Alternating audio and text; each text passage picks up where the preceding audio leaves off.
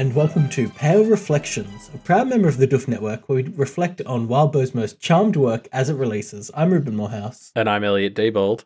and we are back to continue our discussion of Lost for Words with chapters 1.3, 1.4, and some bonus notes on uh, circles. yeah, yeah. Uh, mostly Avery Avery content this week. It's the it's Avery. week. yes. It was Avery and then Avery again, which I laughed at when I read that. Because it was very much just Wildbow saying, No, there's no format. I'll just do what I want and you can fuck off. Yeah, I, I was wondering if we were going to have any sort of pattern, but um, Yeah. you know, there's still a chance there could be. But like, I think Wildbow is the kind of author where he's going to do what he thinks is right for each part, not try and formulate definitely. the story to a pattern, um, which is the right the right call. or with only in Avery's head from now on, and we never go back into Lucy and Verona's head. what what a move that would be! he tricked us. Uh, no, He I did get a laugh good. uh, as well out of like Avery again. Like it had such Avery energy. Like it was just a sort of, oh, sorry, you have to deal with me again. Yeah, yeah, definitely. Um, okay, so let's start with 1.3, which is uh, begins with the the trio, the three. We don't have a good name for them. Yes, we Um, do. Mm, okay. The Kenneteers. Yeah, okay, sure. It begins with these three young women driving towards the woods for the weekend The uh, with Matthew, Edith, and Charles in tow. They are headed to the lair of the Carmine Beast. Yeah, and uh, this is jumping ahead a little bit, but I just love how cool the idea is of it just takes a day to get there. And it's, yes, isn't like, that awesome? there's Yeah. sort of rules, like it's a bit of a ritual in, in exactly how you get there, but it's not a specific place. You, you're trying to get to some sort of alternate world, and the way you do that is through just sort of wandering away, very specifically for a day. It's it's it's so cool because it's so not non-specific and yet also very specific at the same time. Yes. It, it's interesting. Something that was that we're playing with in this story seems to be the kind of like fluidity and abstractness of some of these rituals and magical systems. Things just seem to uh, be very interpretive in a cool way, even more so than well, never mind. But they just are very interpretive. Yeah, it's it's very like it, it, it's not strict rules or anything. You're right. It, it's very like the thought that counts type stuff. It's very magical.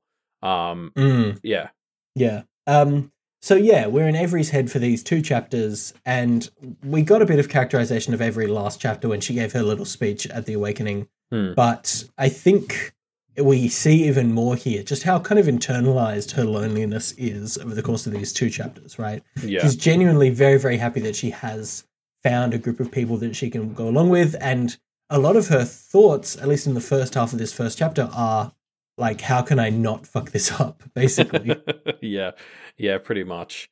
It's sad. I don't know. It, Yeah. I, she's the kind of character that I feel for very heavily, and I really don't want anything bad to happen to her. And actually, as we like, as we dive into more about her kind of backstory, I, I it feels like there's more to it in the sense that I feel like we're going to find out that there's something magical involved in what happened to her, in, in what happened to her in the sense of, you know, she basically started to slip away from the world, right? Like, I think there's something more magical in that than what we see initially.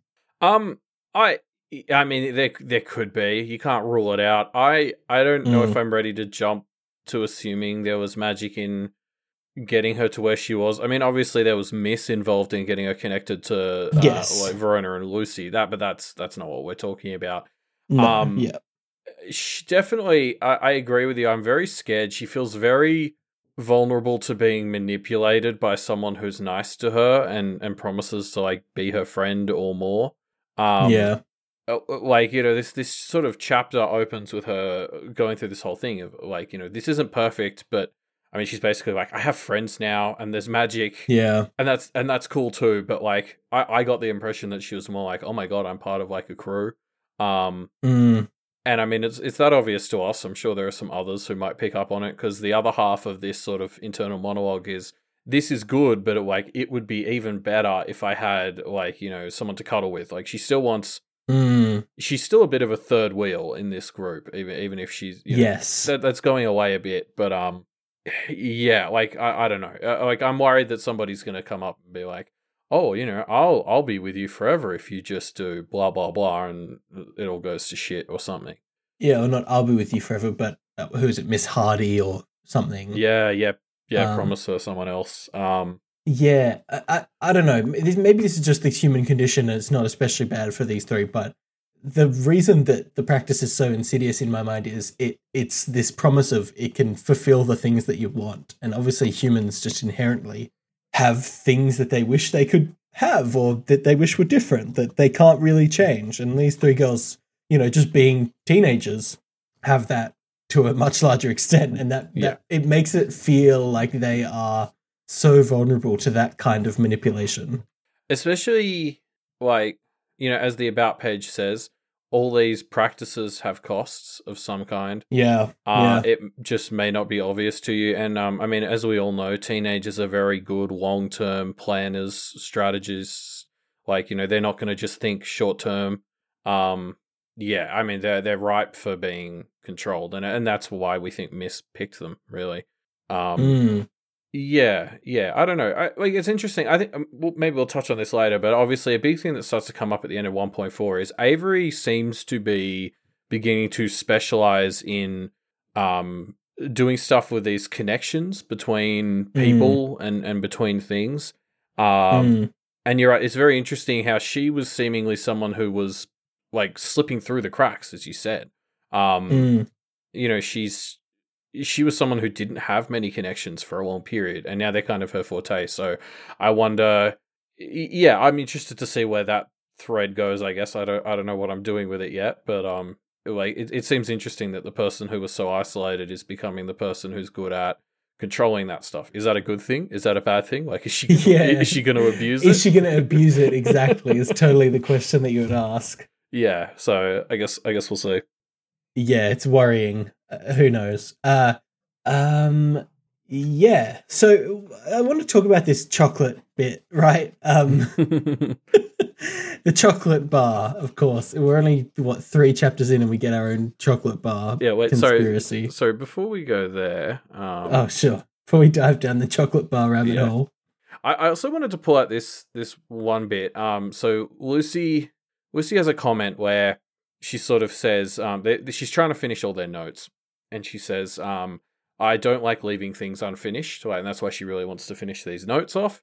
And I know, like you know, we, we've kind of gone on about how Lucy's the mission focused one, and we're probably going to do a little bit Yeah. more of that uh, in this episode. But I mean, it seems pretty clear, especially based on this quote. Like she one hundred percent means to solve this case. And I think it's going to very much Yes. upset her if if anyone suggests that they're not going to. And yeah, um, which we don't know about Verona, but Avery definitely starts to get the vibe that they're not going to be able to solve this case. yeah, uh, well, and again, like most of the others didn't really like Matthew and stuff don't seem to really give a shit if they actually do. Like that was a that was a thing in Yeah. the earlier chapters. It was like, uh, just look into it. We just need you so that we can say somebody's looking into it. Uh, Lucy seems very dead set on actually solving it. I wonder if that's going to be something where we're like, oh, okay, um, you know, this is going to lead to conflict if Lucy keeps pushing. Yeah, and I can even see Lucy kind of tying herself to solving it a bit in a way that negatively impacts her identity. Like, not Hmm. necessarily that she'll make an oath saying, Yes, I'm going to solve this case, but that the fact that she's going to invest so much energy into it kind of forces her to continue to solve it just by that being the expectation that people have for her. Yeah, yeah.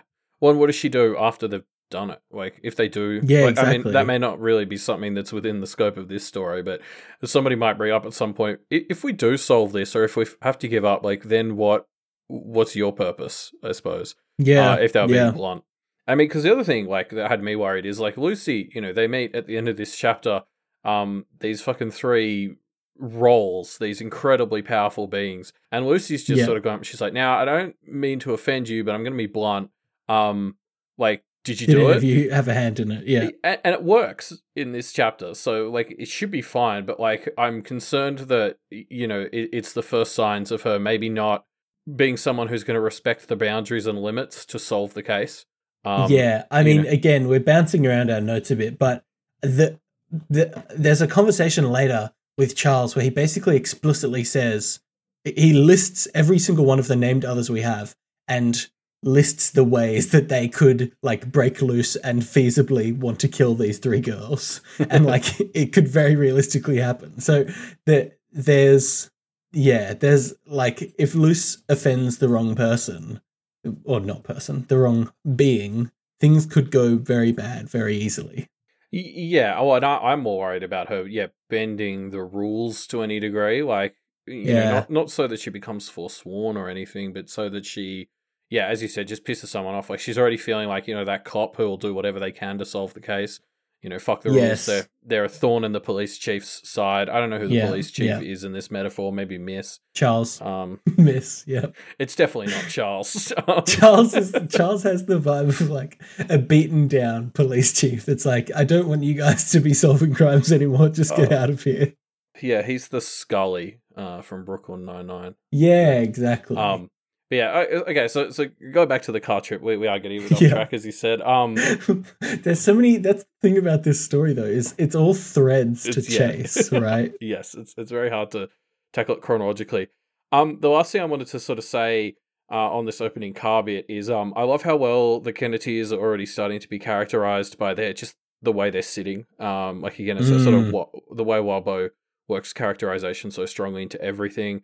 Uh, Avery is sort of sitting there nervously holding onto her hat for dear life while she ruminates on things. Um, Verona is, you know, throwing her hat around and experimenting.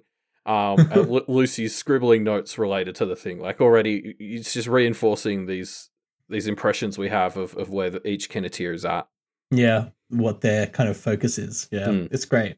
It gives us such a strong core pillar for each of the three, which really helps us kind of define the way they're going to be interacting in situations. Yeah, yeah. Now let's talk about the chocolate bar conspiracy, Elliot. I I wasn't sure if I was making it up. no, it must because okay, I I read 1.3. Okay, so let's do the backstory for people who don't know. Right, in Ward there was a one specific scene, which is the previous one. There was one specific scene with a chocolate bar, and Matt, one of the hosts of We've Got Ward, dove into it. It was Matt, right? Who dove Yeah, into it it, and built Matt, up this yeah. big conspiracy about this chocolate bar being very important, and it didn't. Nothing. I don't think ever happened with it. I think another reference was made to it much later, but nothing really ever happened with it. yeah, I guess like spoilers. It was it was nothing. It was nothing, yeah. but now this is like clearly a riff on that, right? Like Wildbow's clearly having fun with the audience here. yeah, because you're right. Like I I was almost like uh, this chocolate bar came up like two or three times, and I was like, Yeah. okay, am I am I doing a Matt? Like uh, No, it, no, it's clearly something. And then it even like it's this kind of central thematic through line through this first chapter where the chocolate bar kind of represents Verona's, I don't know, impulsiveness or, slash natural talent at the practice, and Luce's being a bit more like careful.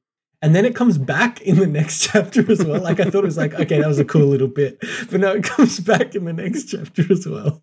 And so there's this other chocolate bar that is now hidden in um, Avery's room that is going to maybe play into something. I don't know. I it mean, just it- is like insane that this just- happened. it just comes up a bunch of times and it's so hotly contested like i think that's the every every mention of the chocolate bar is essentially people quibbling over who gets to have it like it's just it's just yeah, yeah i i, I don't think there's i i, I agree I, my best read on it is that it is just Wildbow fucking with us um uh, maybe it'll, maybe it'll come back but like yeah i just I just think it's something that Wildbow knew a lot of the audience might like latch onto, and he's Yeah. just having fun with us. But it could be it's something. classic. It's a classic uh, chocolate bar meme. No, um, but the the uh, the thing about the chocolate bar is obviously it kind of represents to me this impulsive oath that Verona makes around the chocolate bar. Kind of represents her like she gets it, but she still makes bad decisions. It kind of reminds me of this idea of um of Verona being this character who is who knows who gets it on an instinctual level enough that she can push the boundaries Oh and yeah, be impulsive, but it just kind of works out because she has this inherent knowledge of where the boundaries of what she should do are.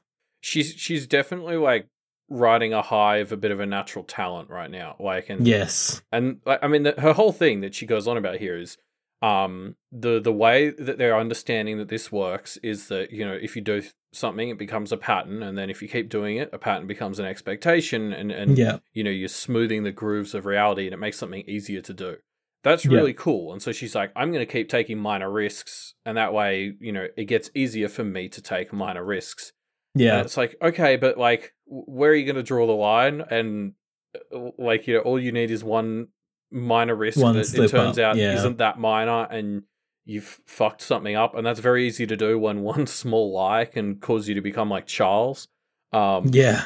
so yeah like i agree i think lucy frames it as like that was really smart but really really dumb and i, I thought that was Mm. just the perfect way of encapsulating what verona did it was like okay that's working and you're very clever for figuring it out very quickly but like you know you're you're gonna crash and burn if if you're not careful Yeah. She also pulls this hat trick, right? Which is another example of this, of Mm. her basically trying to start to define herself by she does the impulsive things and they kind of work out. Yeah, yeah, and, and it's really clever too. I mean, like you know, going from the the T crosses stuff out to the straight line radiates to thinking, Mhm. oh well, if I make a little boomerang symbol, maybe it'll come back to me. It, Yeah. it, it it's very clever, and she added that whole unnecessary risk thing, and, and it, it does work out. And it's just kind of like I don't know if she should be getting rewarded for this sort of behavior, but I guess this is how this world works, and it, I'm very concerned. Um, Yeah. I, I Yeah. think the other thing that's really interesting here is like thinking about. I, I'm I'm uncertain, but I definitely had the impression after the awakening ceremony that the the three Kenneteers' power is somewhat intertwined. Like I, if one of them is hurting, I assume it's going to affect the other two. Yeah. Which leads into this whole thing of like if Verona wanted to say something like "You will go and get me a chocolate bar as soon as you can." Mm.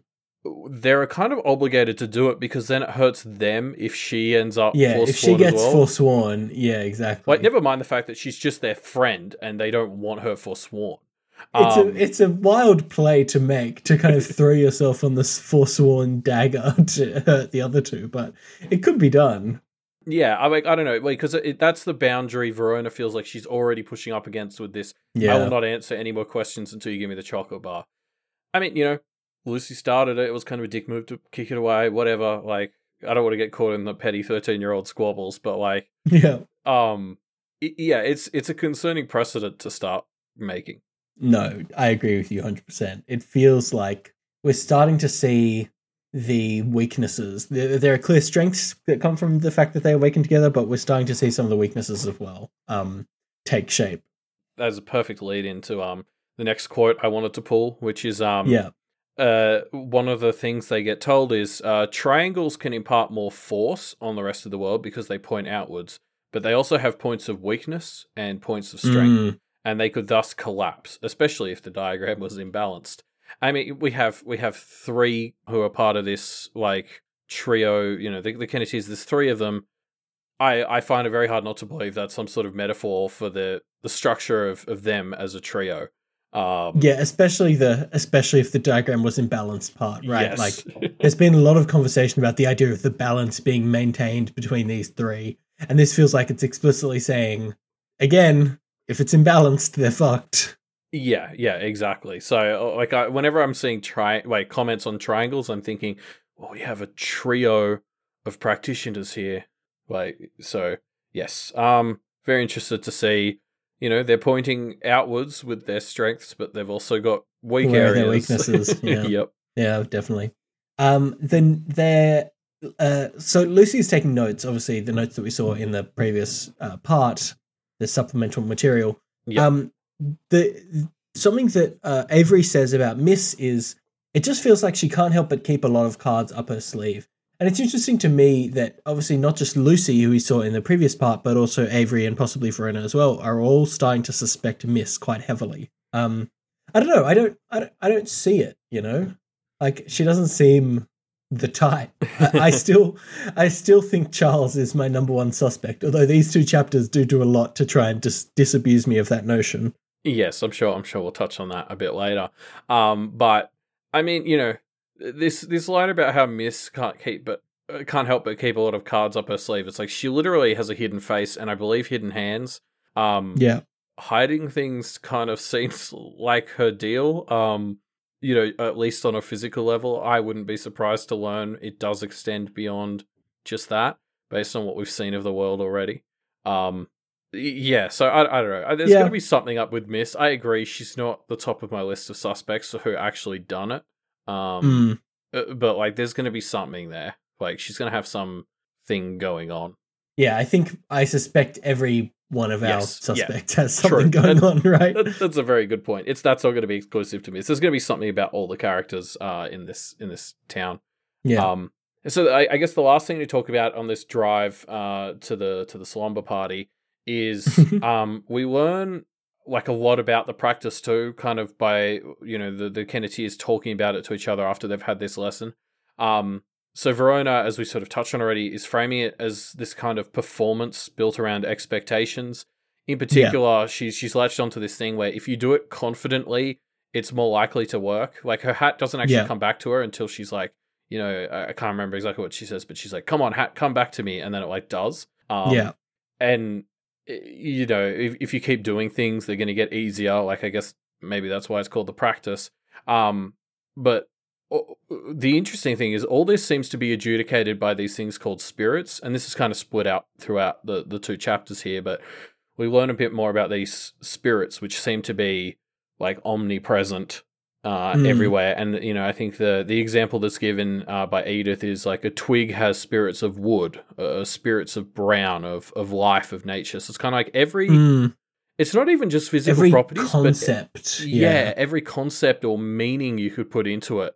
Um, it, like these sorts of spirits exist. So I don't know if there's like infinite or, or like how exactly it, it works. Like it, it seems like something that's not quantifiable because it's magical. Yeah, Um, and and the these spirits are probably stronger or weaker based on the kind of expectation and belief that exists on the thing. You know. Yeah, and so it seems Um, like practitioners work by interacting with the spirits. Like that's what that's what we start to see here. So Yeah. um you know the the runes and stuff are interacting with wind spirits or whatever. Um yeah. I, yeah. I don't know if all practices interacting with these spirits, but maybe spirits are kind of like this fundamental force. We see other things like uh, Avery grabs at one of the bands that she can see with her sight and and is able to use those. Right, and- yeah. Um, Are they spirits? Maybe they're like a type of spirit that manifests connections or like dealing with others. Are others just like collections of spirits? That seems to be kind of what Edith is, as an example, but not necessarily what like uh, Toadswallow is. Um, right. Yeah. So no, yeah, they, they they maybe are like the atomic molecules of the practical world. Um, yeah, I agree. You know, uh, to your point, yeah, you're probably right that maybe not every practice is explicitly with spirits, like because we we don't quite know what the boundaries of them are yet, but it's definitely like some of them do. Like these these um like diagrams that they're drawing. That's definitely like talking with the spirits and Avery's Yeah. theatrics. Like they they do mention as well. I actually think it was in one point two that the spirits are the ones who decide when someone's forsworn. Like they're the ones Yeah. who are listening to everything. So yeah. you know they are to some degree this sort of omnipresent this thing and, audience, yeah, yeah and, and you know they represent everything like matthew talks about how back when he was a heartless you know he interacted with spirits of life and spirits of death so Yeah. there's definitely a lot uh, like a lot of people who are practitioners who probably deal exclusively with certain groups of spirits or something Yeah, yeah. Um, so yeah, we're learning a lot about the world, uh, and the three girls at, are kind of chit chatting about this stuff on the car drive until they eventually arrive at the campsite where they're going to sleep for the night before they continue their journey. So I like the tone of this camp, in my opinion, sends exactly the wrong vibe to the Kenneteers about like what this is.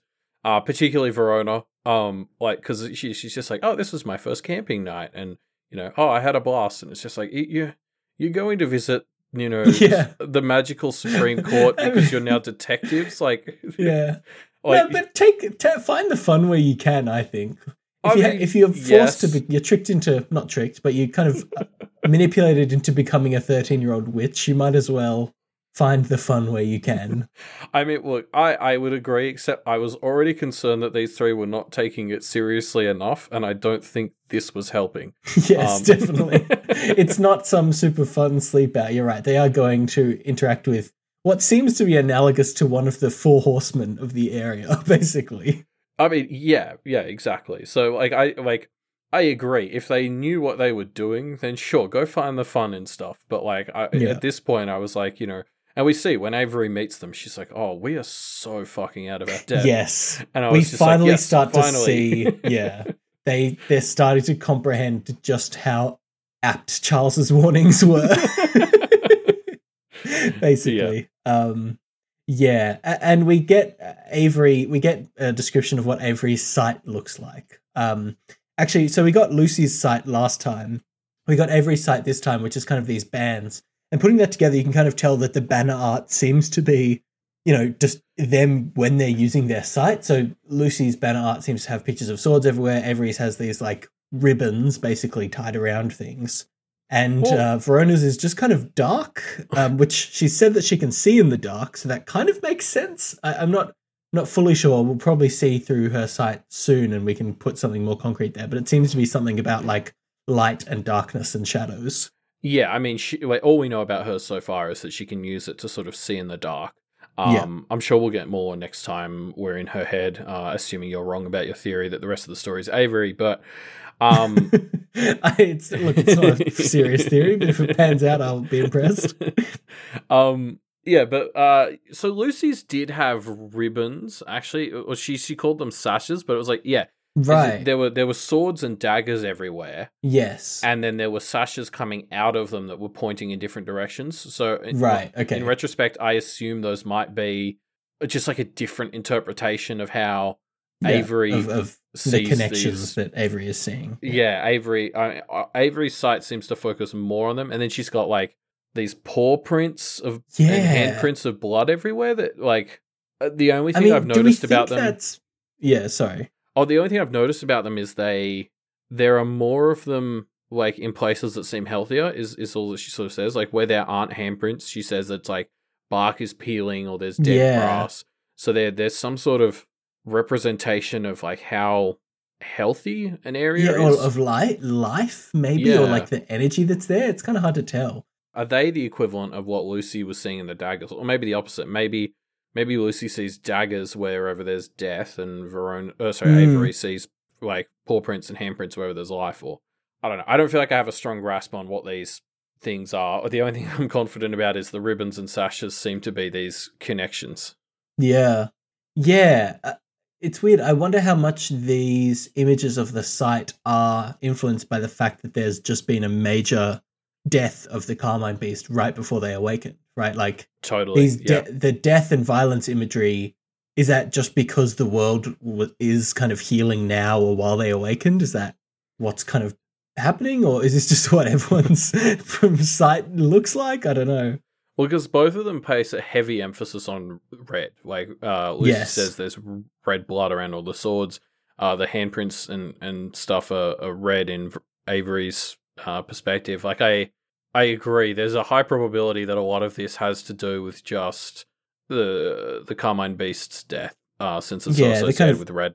the imbalance that exists around Kennet now Yeah, there might this might be the spiritual scarring that has happened to the area based on the Carmine Beast's death. Um, yeah like it, it should be more unilaterally distributed, but it's kind of all splotchy now. yeah yeah Guess we'll see. Um, yeah, I guess we'll see. Uh, we learn a bit more about Matthew and Edith here. Um, there's this cool bit where Edith is teaching them more about uh, about you know symbols, sigils, circles. Um, and she gets she gets a stick to draw with, but instead of just picking up a stick, she grabs one from inside an open fire. So she just reaches into the fire and pulls out a stick to draw with, which is just so great. And we learn like what she is after this, but it's just such a beat of like, I mean, yeah, if you're a fire beast, you kind of beast monster thing, you kind of would do this, right? You would just kind of take sticks from inside a fire to draw with. Like, why not?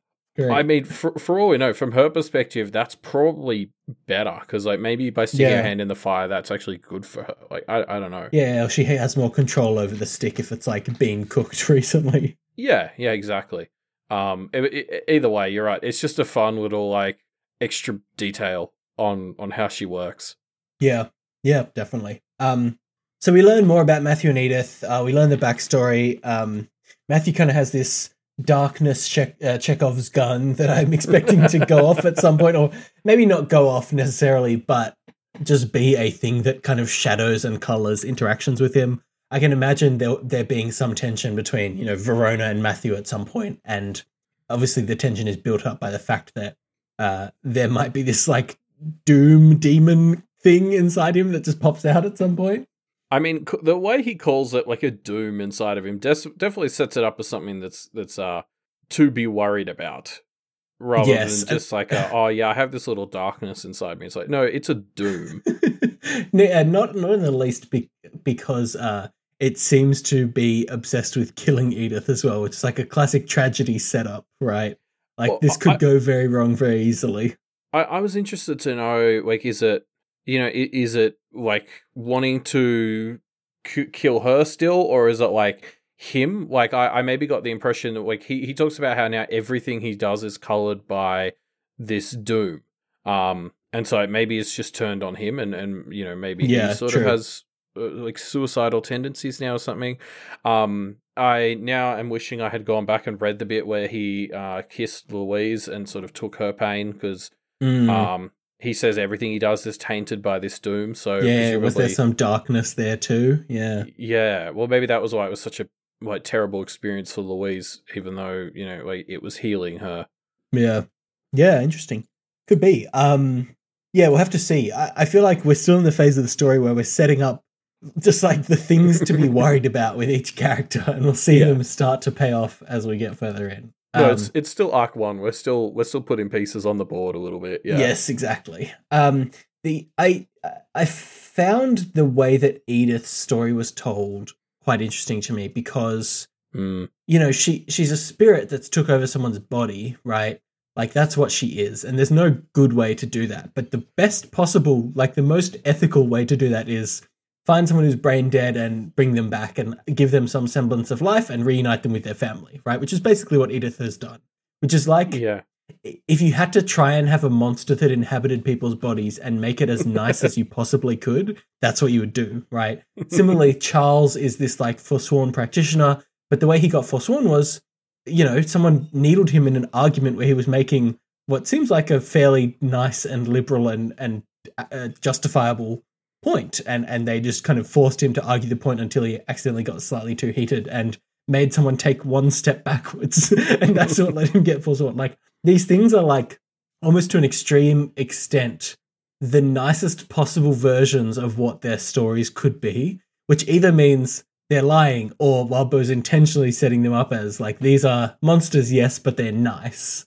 Um yeah i mean charles obviously charles has the i can lie uh, yes. shroud over him all the right, time but, for me. But um, but Matthew and, and Edith kind of back up his story in the right ways that mean this seems to be at least here telling the truth. Yeah, I mean, again, I'd love to hear the other guy's side. I'm sure I, I'm I'm more than willing to believe Charles was, you know, wait, not that bad based on the story he tells, but maybe yeah. he wasn't quite as innocent and angelic as he makes out. You know, like the he might be moving the details a little bit more in his favor as he retells the story. Like I think that would be the human thing to do. Um, yeah. I, I yeah I, I do I, I do want to touch on the, all the Edith stuff though as well because yeah, that's sure. like as you said it, it's kind of fascinating. Um, I I mean yeah. So first of all, it's not just that she replaced this this girl Edith um when she sort of took over the body, but it's like there's you know yeah. bits of Edith in her. It's like the, the yes the fire spirit merged with Edith, um, yeah. which is really interesting. Yeah, um, I, I, it's interesting as well that Edith is still in there and kind of. I think what she says is enjoys the time that they spend with her family. Like she's kind of given original Edith back the ability to interact with her family sometimes. Yeah, so it's like you know maybe she's ten percent Edith or whatever. Like I, I, don't, I don't know if it's yeah. something you want to try and quantify, but there's a piece of Edith in her um, which is like you know, I, I, it seems like the spirit is running the show, but there's enough of Edith that it matters. Yeah, um, yeah, but the, the, the the dynamic between Matthew and Edith is also very mm. interesting. Like uh, Avery takes note of the fact that Matthew is kind of dominating the conversation, and Edith just gets yeah. to chime in every now and then. Um, which Avery seems to tie to what I assume is an unhealthy relationship in her own family. Yeah. Um, but like, uh, what it made me do is focus in on like how Matthew sort of found this spirit back when it was just you know this sort of ghost of various fire related things. Mm, And he sort of says, I talked to her for hours sometimes, trying to bring out the responses that made that helped her take a more human shape. mm, and- I like I might be I might be being unfair here, but I like uh, when you're looking through that of the lens of is Matthew secretly like controlling or whatever, I couldn't help but notice like he he's found something that's that's barely human and you know yeah. didn't have many responses, whatever that means, and he's kind of shaped it into something that he's now fallen in love with and married. Like there's He's infused it into his perfect woman. Yeah. yeah, like there's.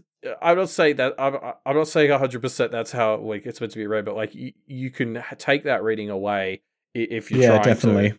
Um, uh, uh, the the sort of other side to all this is Edith seems to be getting happier the further away they get from civilization, which I don't know how much that's just her being a spirit. Um, as I, I think it's Lucy suggests.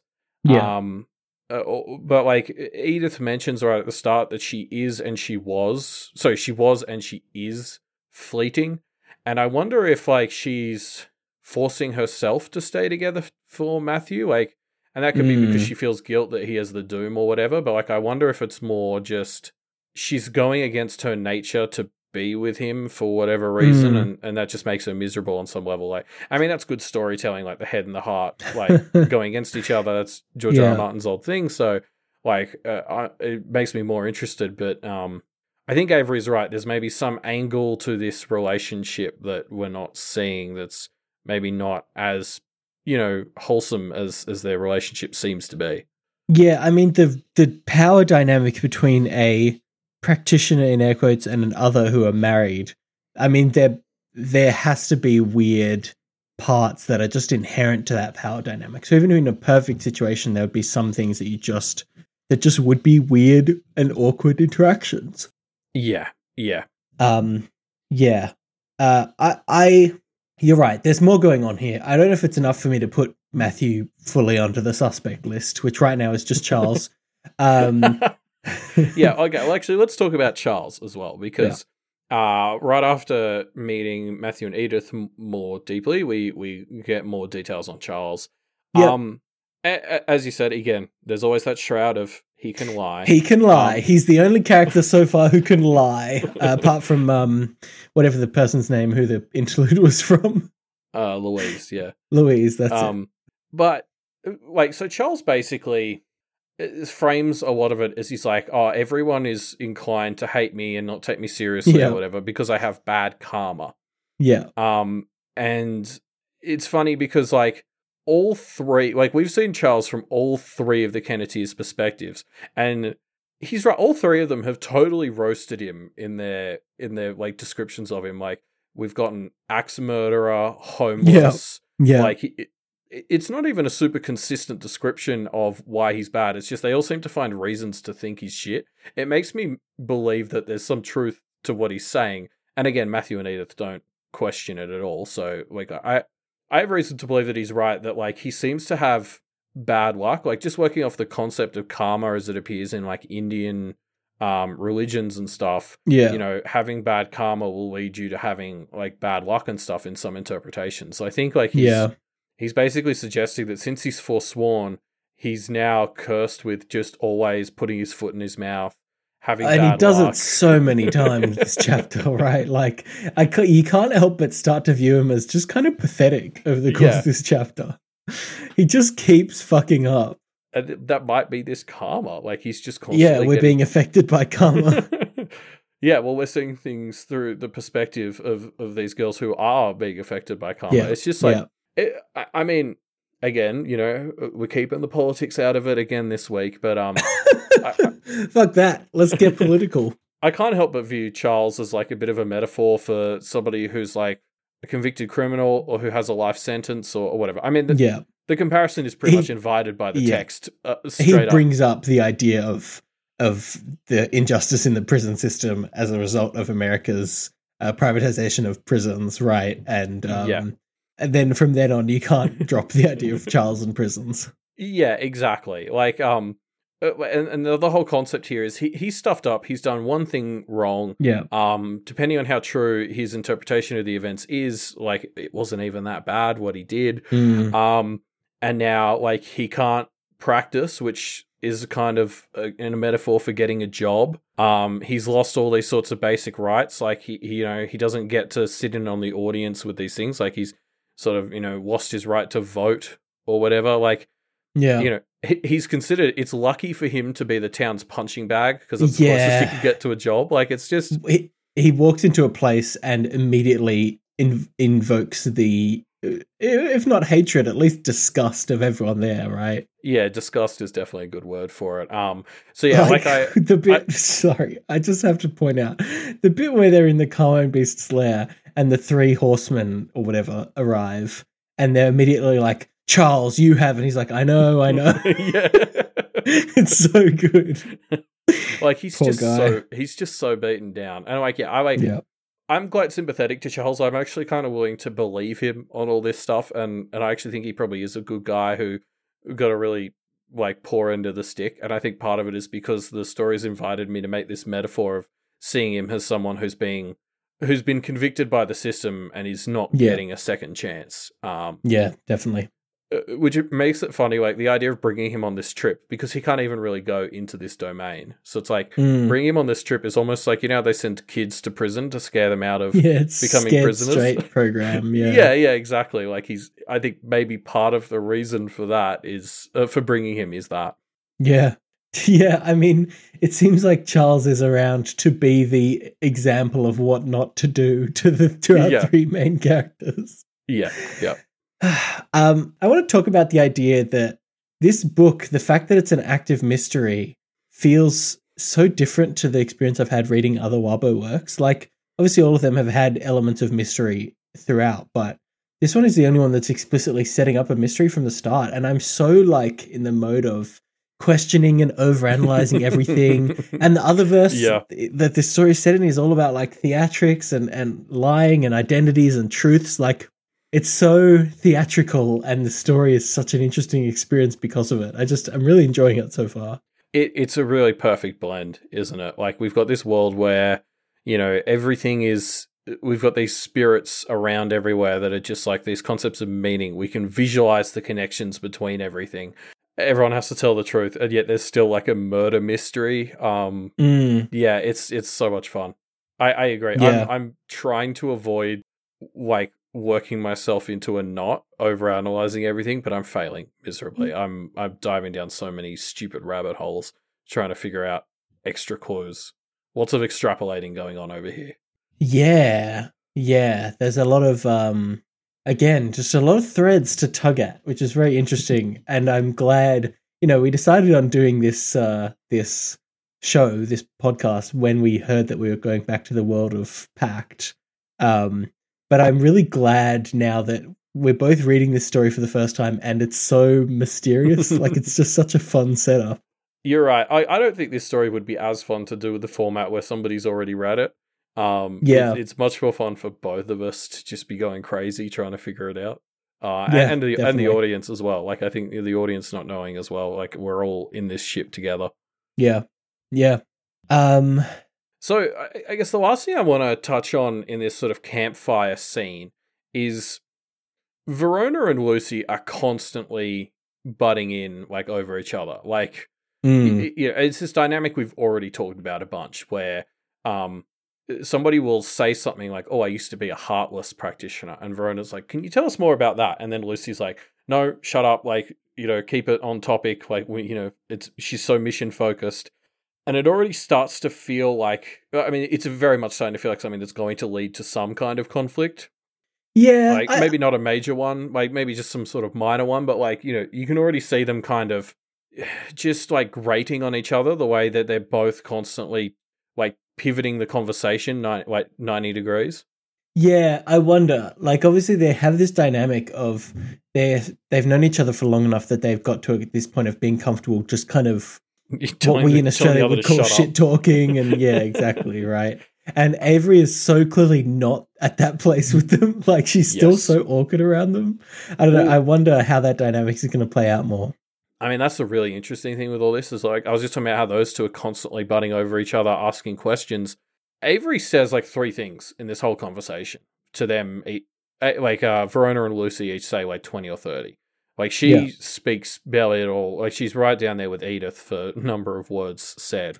um, she may she actually even gets interrupted a few times as she's starting to speak, and um, I'll, I'll talk more about this maybe a little bit in the next chapter, but like definitely, you know, that's the third side to this potential conflict between the other two butting heads is Avery not having as much of a voice as as she would, and you know, Yeah. we've just talked about how much this world seems to rely on like theatrics and all that. Um, Yeah. starting to get a little worried that Avery's you know quietly sitting in the corner. Um, that's not good for your uh theatrical points. Yeah. I, I mean, it comes back to this idea of the balance between them, right? And this is something Avery Yeah. explicitly thinks about when they're at the campsite. It's like, what am I going to do to not just be the third one, right? Yes, yeah, exactly. We'll have to see. Uh, yeah, yeah. Um, they they arrive finally at the ma- the domain of the Carmine Beast, and when they get there, they meet the other three horsemen. I guess. yeah, I mean, yeah, this is so fascinating. Um, Yeah. First of all, we had no idea that there were more. Like, should Yes. somebody have brought this up? Yeah, the fact that the Carmine Beast was one of a group of four like Yeah. forces. I don't know. I mean, obviously they're not fully analogous to the biblical horsemen, but they kind of have this vibe of like strong personifications of concepts, right? I, I got Yeah. the vibe that there was Carmine is like war or like hunting kind of. yeah, Um, there's one who's gold who I just kind of put down as greed. I don't know. Um, and then the two others, one of them has this kind of deathy vibe, and then there's the woman in the white furs who is, I don't know, commerce something. I don't, it's, who knows? Well, but if you go off your four horsemen thing, she would be uh, conquest because Yeah, I conquest could had the white horse. Okay, um, that kind of makes sense. But um, like uh, yeah, I don't know. I, I don't want to stick them on the four horsemen too much because like yes, Ma- Matthew brings up a different comparison, which was the azure dragon, the vermilion bird, the white tiger, and the black tortoise. Uh, and so Mhm. I googled those, and they are like this. Um, what's the wait, quad, quadrio? What's the trio version, but for a group of four? quartet Yes, that's the one. Um, or they- they quartet are- if you're in uh, there's um there's big quartet of like you know uh powerful beings and, and they don't like map like to the horsemen but you know they they similarly have these things where they're associated with different seasons like different you know all sorts of different motifs. Yeah. so yeah, like i think I, I think what i've come out of here is maybe you know they don't these four aren't going to map explicitly to the four horsemen or these these four like um you know chinese uh like mythological beings but it's Yeah. going to kind of be similar-ish like what what's being tapped into is this idea that a lot of cultures seem to set up having uh, you know a handful of very powerful beings that were responsible for managing the world in a way that's Yeah. a bit different from gods um yeah, so yeah, I definitely agree. The black one seems to be death. Um, Carmine was obviously like war slash the hunt. Um, but Yeah. it'll be interesting to see exactly what the white and the gold one end up being, especially because the gold one's riding a centipede, which like is barely referenced, despite the fact that it's fucking bonkers. yeah. You're right. I forgot about that. It's weird that that goes mostly uncommented on. Nobody seems to care that this gold person is riding a giant centipede. Um, Yeah. But yeah, I mean, the, the concept of these roles in and of itself is also just kind of fascinating. Um, Yeah, like because they're not gods, but they're like. But I, I think the best example is there's sort of this idea of they're like the court of appeals. Um, yeah. just- I kind of got that vibe too. and just like with Charles's stuff in mind, I couldn't help but start to think like, is this is this going to be a big theme for for Pale as a story? Some some of this stuff dealing with like justice and punishment. Yeah, the legal Um, system. You know. Yeah, like Um, it's starting to feel like a recurring thread. Um, so like I'd almost be more interested if I was trying to come up with what gold and white represent. Like look at what other things need to be adjudicated. What other on. judicial branches there are? Yeah, it, yeah. Like I don't know how much I want to rely on. The white Western furs things. is the judge. The yeah, whatever. Yeah, Yeah, Interesting. so Uh, I do like the idea that you know this is a, a a story that's about figuring out who committed a crime. Well, what happens next? We need some kind of like court or or uh like verdict or trial, you know. And I can kind of see these three being like three three judges that hand down a sentence to whoever killed the Carmine Beast. yeah, yeah, you're right because that's that's going to be the other half of it. Is it's not just figuring out who did it, but what happens then. What happens Um, next? Exactly. And and you're right. Like we're going to start talking about yeah w- w- justice and punishment in this world, I suppose. And I'm uh, that could be really interesting to dive into. Yeah, yeah. I'm I'm kind of interested to think about I- like we don't know exactly where this uh where this story is going to go, but I, I it can't just be oh it was them all right and that's the end of the story right like Yeah, that's not really how Wildbow writes. Like, I'd be very surprised if it was just like, oh, and it was this person, and we caught them now. Uh, roll credits. Yeah Like, I, I think, I think this, yeah, I like, I, I, I, and that's the thing. Like, all this stuff is starting to make me think. I think the story is going to start to talk about, well, how should we handle when someone does this? Um, as much Yeah. as you know, finding out who did it.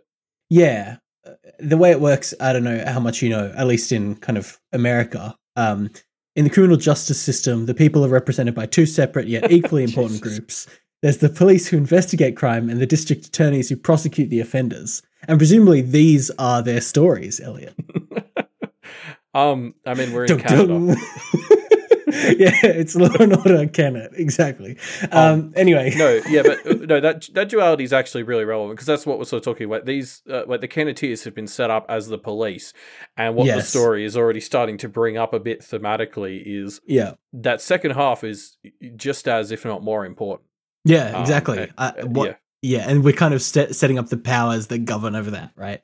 yeah, exactly. One one of them's who's been murdered, so it's going to have to come up. Yeah, we have one of our top, you know, high court. I think in the US it's the Supreme Court. I don't know how how it works in Canada, but um, yeah, one of the top four judges is is the you know murder victim. Like that's yeah, yeah. that's going to come into it.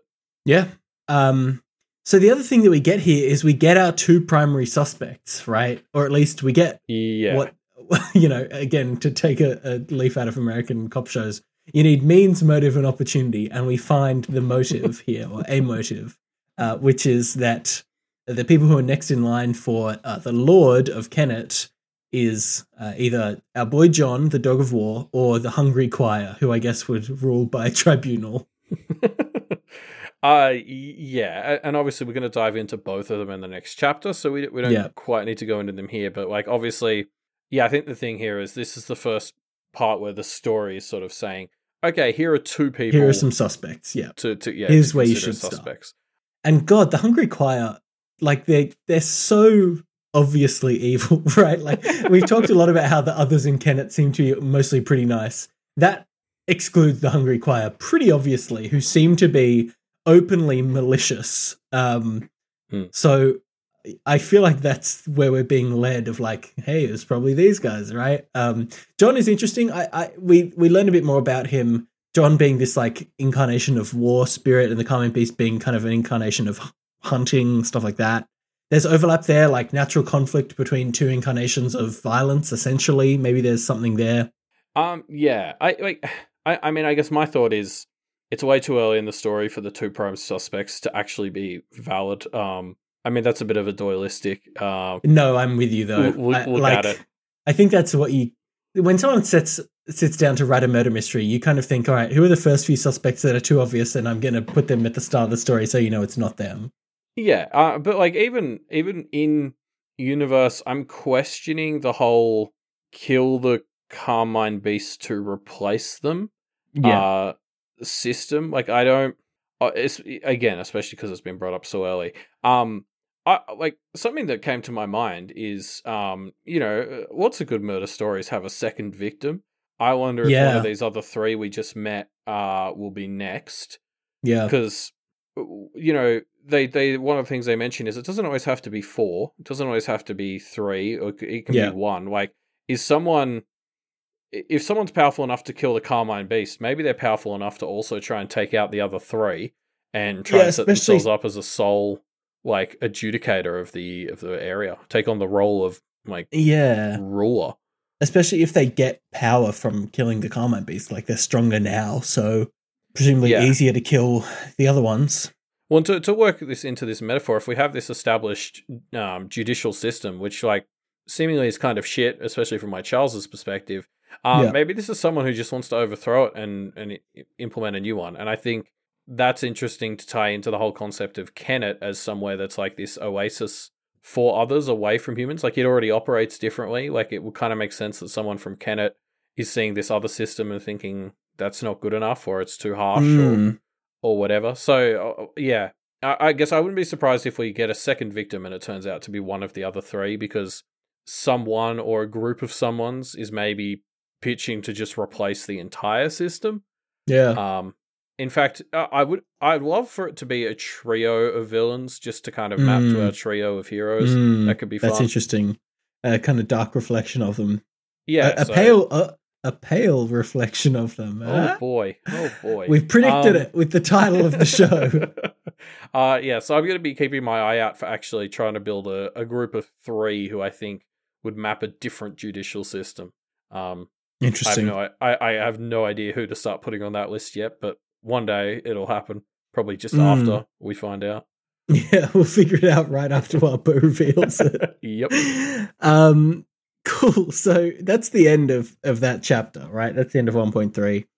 Uh, we dive into 1.4, which is everyone heading back home again after going to the lair of the beast. They were only there. It's like a one day, two day round trip, and they were there for like 10 minutes. I mean, I, there was probably more we didn't see, um, Mhm.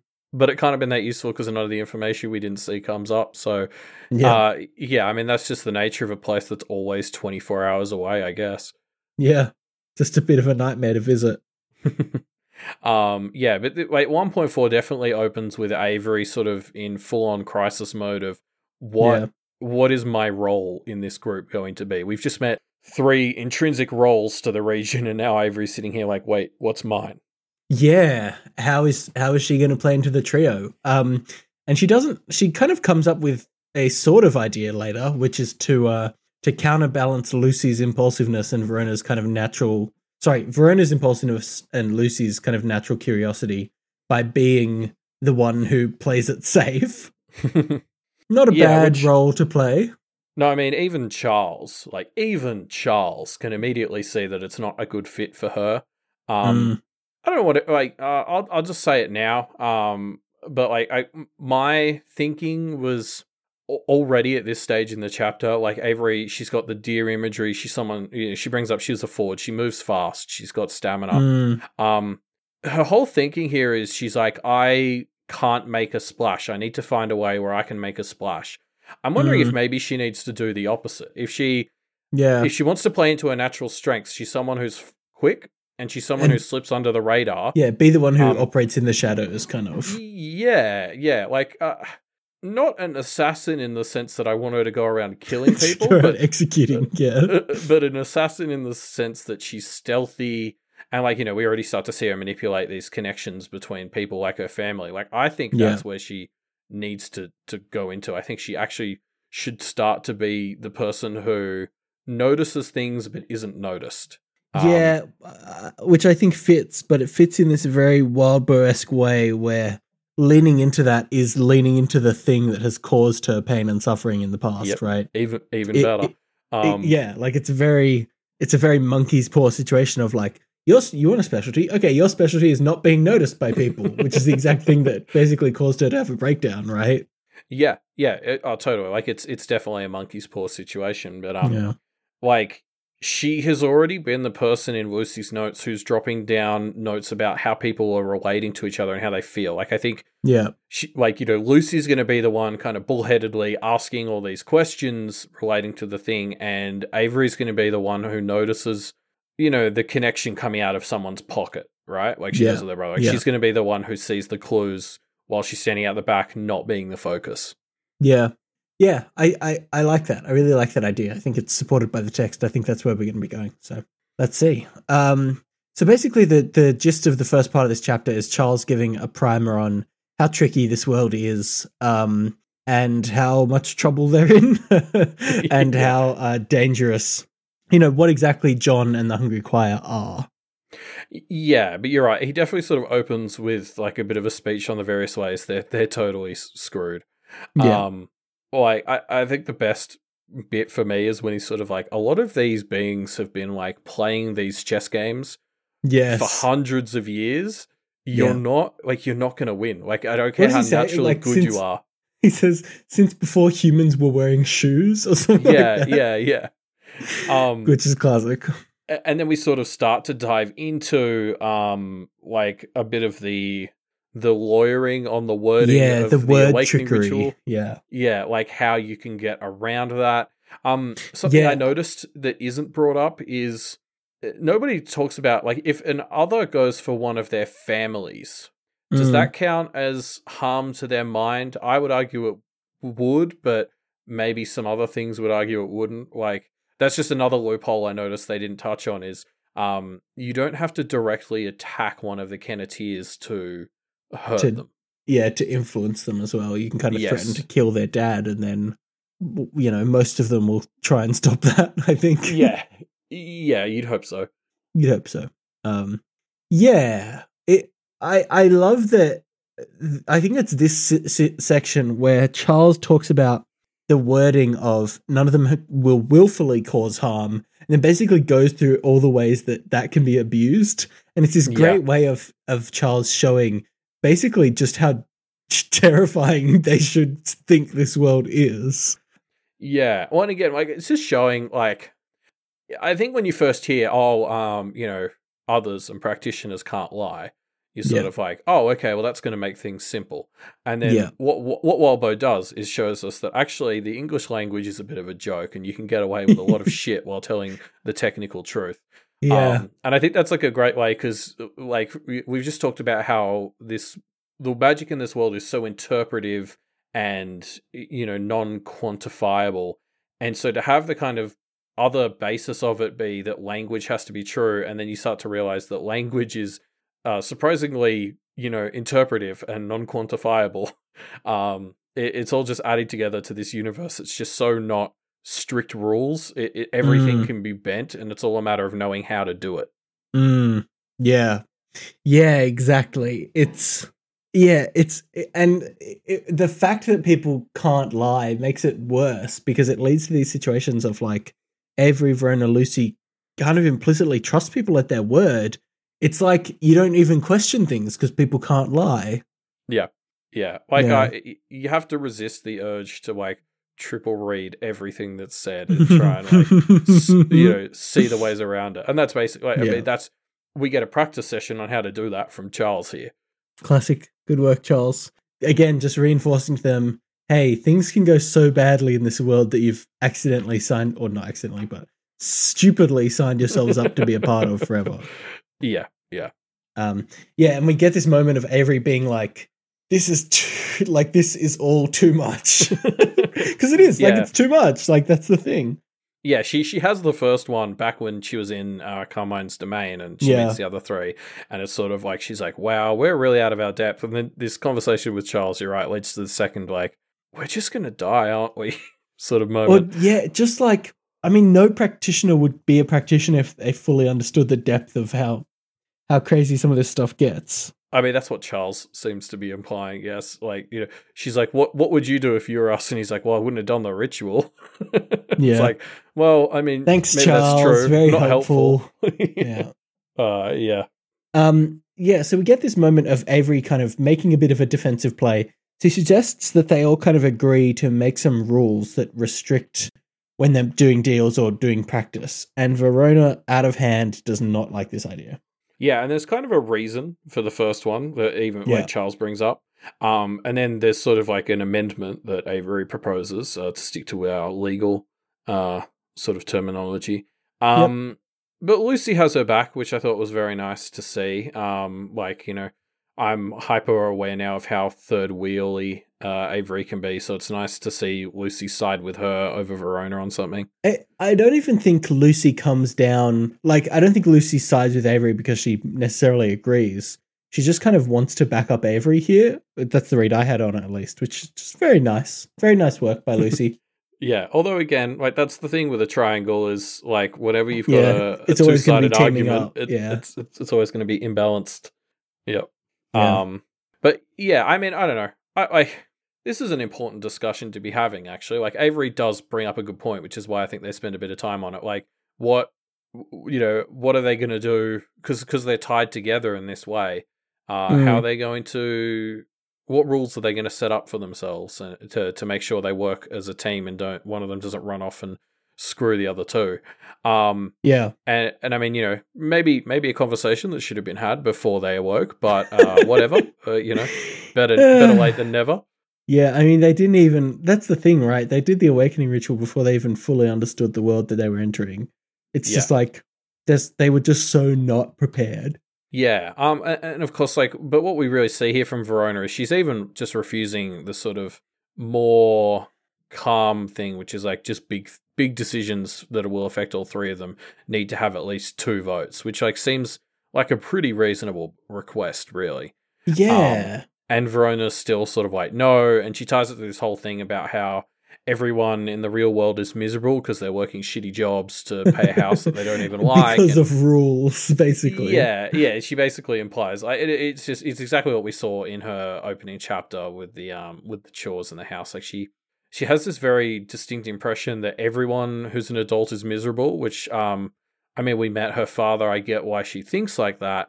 Um, but she has all these concepts of oh nobody who's an adult is happy and is like gotten what they want out of their life. And I'm still just confused as to what Verona expects happy to look like, or like like what Yeah. what does Verona see 20 years from now Verona doing that is like good and a good outcome and you know she's 13 she may not have actually thought of that she just knows Yeah. that this other stuff is not it like she she just I- wants to try something different Yeah, I think she just feels like her life is not good or not happy, and therefore, you know, she doesn't want anything that moves towards her old life. well yeah and going for the white picket fence and the standard like you know the the sort of just getting a job and all that doesn't Yeah, seem to be doesn't making other to people her. happy Yeah, I mean, the practice is an escape for her, right? Like, Uh, clearly. yeah. Yeah. Well, yeah, and it's her way of having fun. Like she keeps framing it as fun as well. So it's not. It's not even just an escape. It's like this this way to find happiness, I guess. And, Yeah. um, I mean, based on what we're learning about this world, I don't know if that's an accurate Don't read that's what gonna going to do. Um, Yeah, yeah. But I just, I'd love for someone, I'd love for someone to sit Verona down and be like, okay, what does a happy adult Verona look like Yeah. to you? Because I'm still Yeah. a little unclear on that. Yeah, definitely. Um, I think she is too. Uh, yeah, I think Probably, this is a good scene because it gives our gives us our first look at what does it look like when these three have a disagreement. Right, this is the first disagreement they have outside of that chocolate bar fiasco, which wasn't huge. it was just kind of a little thing. No, no, Ruben. The chocolate bar fiasco was huge. Yeah, sorry, it's, bar central. Incident of the entire. huge. Yeah, exactly. but no, it's just interesting to see like the dynamic that they have when they interact, and it's it's not bad. Like, yes, it doesn't go great, but it goes okay. Lucy kind of acts as the mediator in this conversation, and I think I think it it's good. I think it's good. They do good. Yeah, I, I agree. Like, uh, you know, as sort of much as I'm giving them shit for not having had this conversation beforehand or whatever, uh, I mean, not that they probably knew Yeah, enough to really They have couldn't. Yeah, um eh, like Verona's point that she makes at the end of like we shouldn't rush into this can we think on it I do think that was probably Verona just like making the conversation go away and sh- you know she's not going to really think on it. Um Yeah, but it I is a good point. They should think on it. Like um there's a great ironic bit I think it was actually last chapter where uh after the chocolate bar promise comes out uh Lucy tells them we can't make any more impulsive oaths. Promise. And it's kind Mm. of like, well, okay. I mean, you're almost that just was one. Yeah, um, uh, but like, yeah. So like, Verona's right here. Like, they shouldn't. They shouldn't just make these decisions in in a two minute thing. But I'm I'm not convinced that she was saying that because she's genuinely going to go back and think on it. I think she was just saying it to get out of the conversation she doesn't like and Yeah, I think so. away. yeah. Um, But you're right. Like overall, I think they handled it pretty well. I'd be Yeah. interested to see whether Avery and or Verona are as good at playing the mediator when it's the other two having a fight. yeah, um, we'll see. I We'll- guess. Yeah. I feel like Avery would be good at it. I don't know about Verona. We'll have to see. Avery would probably just not I could see Avery not being like enough of a presence to actually act as a mediator. Those two would Mm. be just be fighting, and she would get kind of drowned out she every time be she able to get to mediate. Yeah, yeah, Yeah. definitely. Uh, I think Verona would just have already made up her mind or find the quickest way out of the conversation. I don't know how she'd go as a mediator, but we'll see. Mm. Maybe I'm Yeah. maybe I'm being unfair. um, so Charles gives more information on John, the dog of war, and just on the concept of dogs in general. I guess It's so cool. it is very cool. I I love it. It's very like juicy world building stuff, which is the exact kind of stuff that, Yeah. that I live for in in the Otherverse content. Um, yeah, I'm Same. I'm very keen on meeting him and learning more. Yes, and it looks like we'll be getting that next chapter. Um, Yeah, to- Toadswallow allowing. Um, yeah. So what's fascinating to me about these dogs of war is that they just sort of they they pop up as a consequence of human action. Like they're not naturally occurring in the sense that you know they're like native flora and fauna. Like you know, like Edith is something that occurs naturally in the world.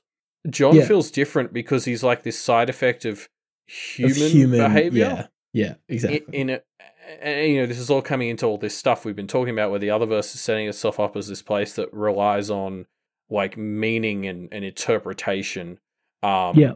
and, and, you know like war like again this just seems like a manifest. like you know there, there's been lots of stuff that's talked about how you know soldiers who come back from war you know sometimes the war comes back with them and john seems Yeah. like this interesting manifestation of that like the war has imprinted not just on the people but uh, like kind of on the world of the Otherverse Yeah. he's this embodiment of that Yeah, it's interesting. I yeah, we'll we'll just kind of see as we learn more about him, but I really like we're meeting more different types of others. It's not just uh, you know, goblins and and trolls and shit. There's like all kinds of weird ideas and concepts born to life.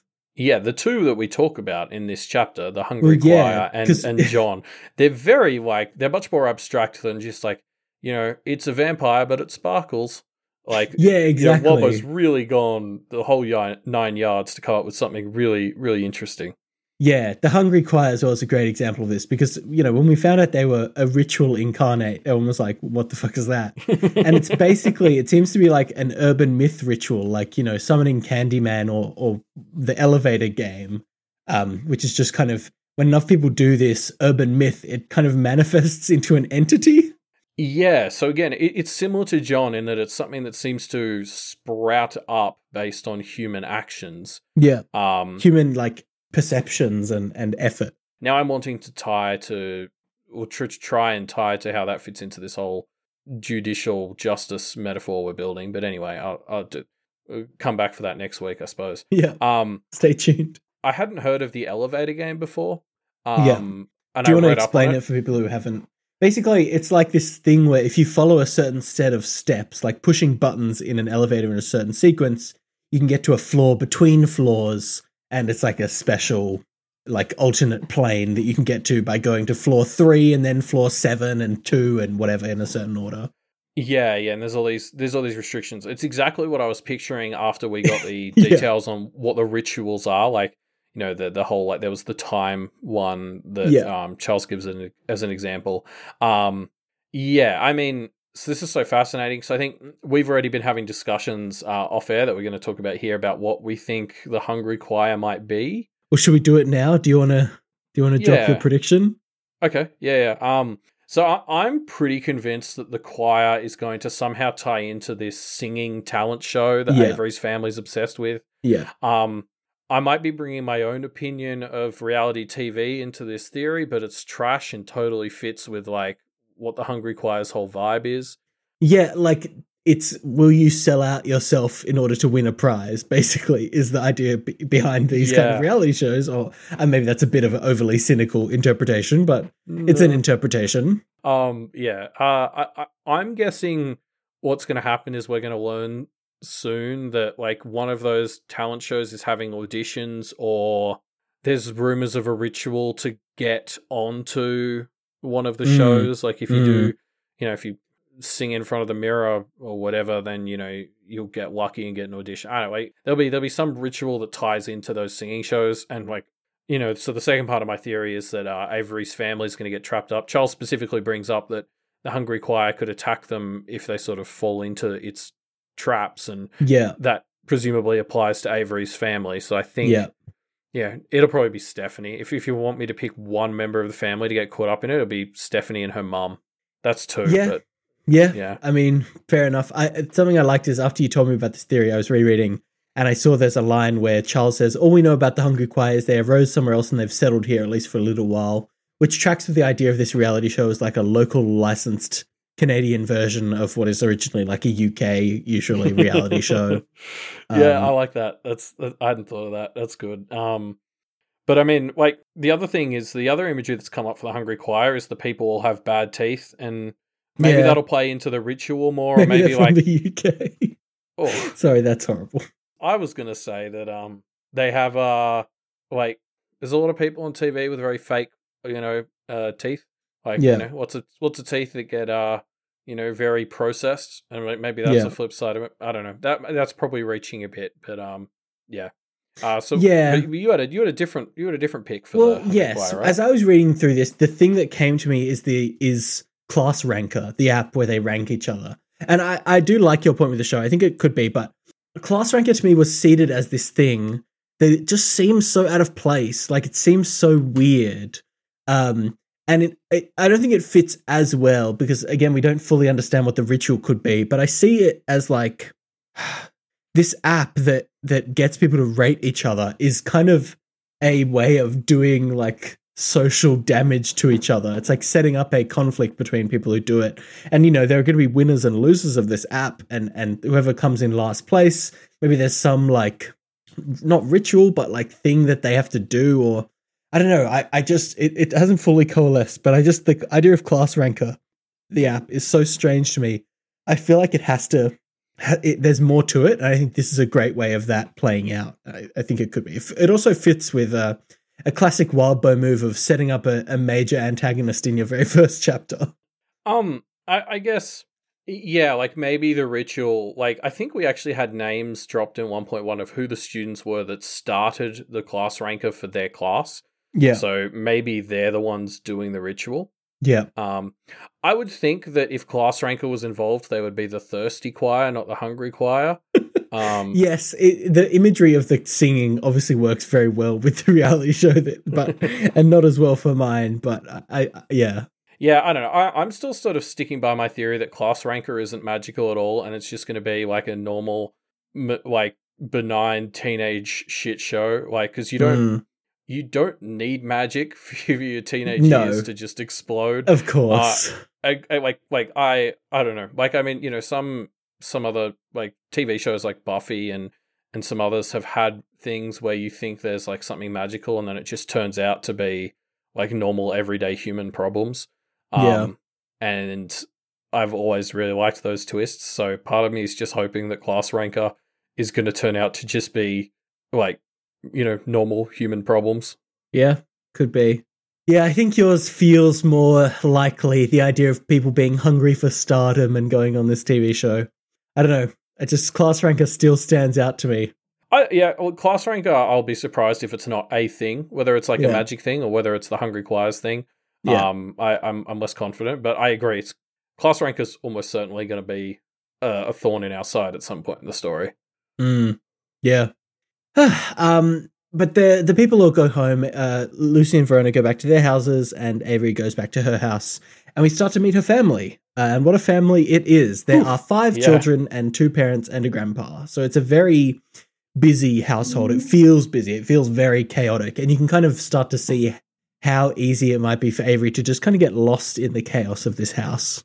Yeah, yeah, like something I brought up in my live reads. Um, I, I, I'm from a fairly small family, but um, I had nearby cousins who we used to visit pretty frequently, and there were seven kids. The the two parents, um, my grandpa's lived there at various points as well, and also just like I don't think I ever visited there and was the only person visiting. Like when you have Mm. a big household like that, there's just always so much going on that there was like at least another group of people like there for some reason, and it was I was amazed at how this chapter immediately took me back to visiting my cousin's place as, as a kid. Like Wildbow just nailed the sense like I'd walk in, people would be leaving as I arrived. They'd be like, "Oh, hi Elliot, bye Elliot," uh, Yeah. and they go like we'd um y- there'd be someone in the kitchen who would then have to go and attend some other emergency, so they'd palm the kitchen off to someone else. Like it was, I've seen all of the things that exactly happened in this chapter happen at my cousin's house, and I was just like, I was amazed at how perfectly uh, Wildbow captured this vibe. And as you said, how I was immediately like, God, no wonder Avery was able to just like fall under the radar so easily. Like this is this is chaos. Like you can see why. Mm, yeah, yeah.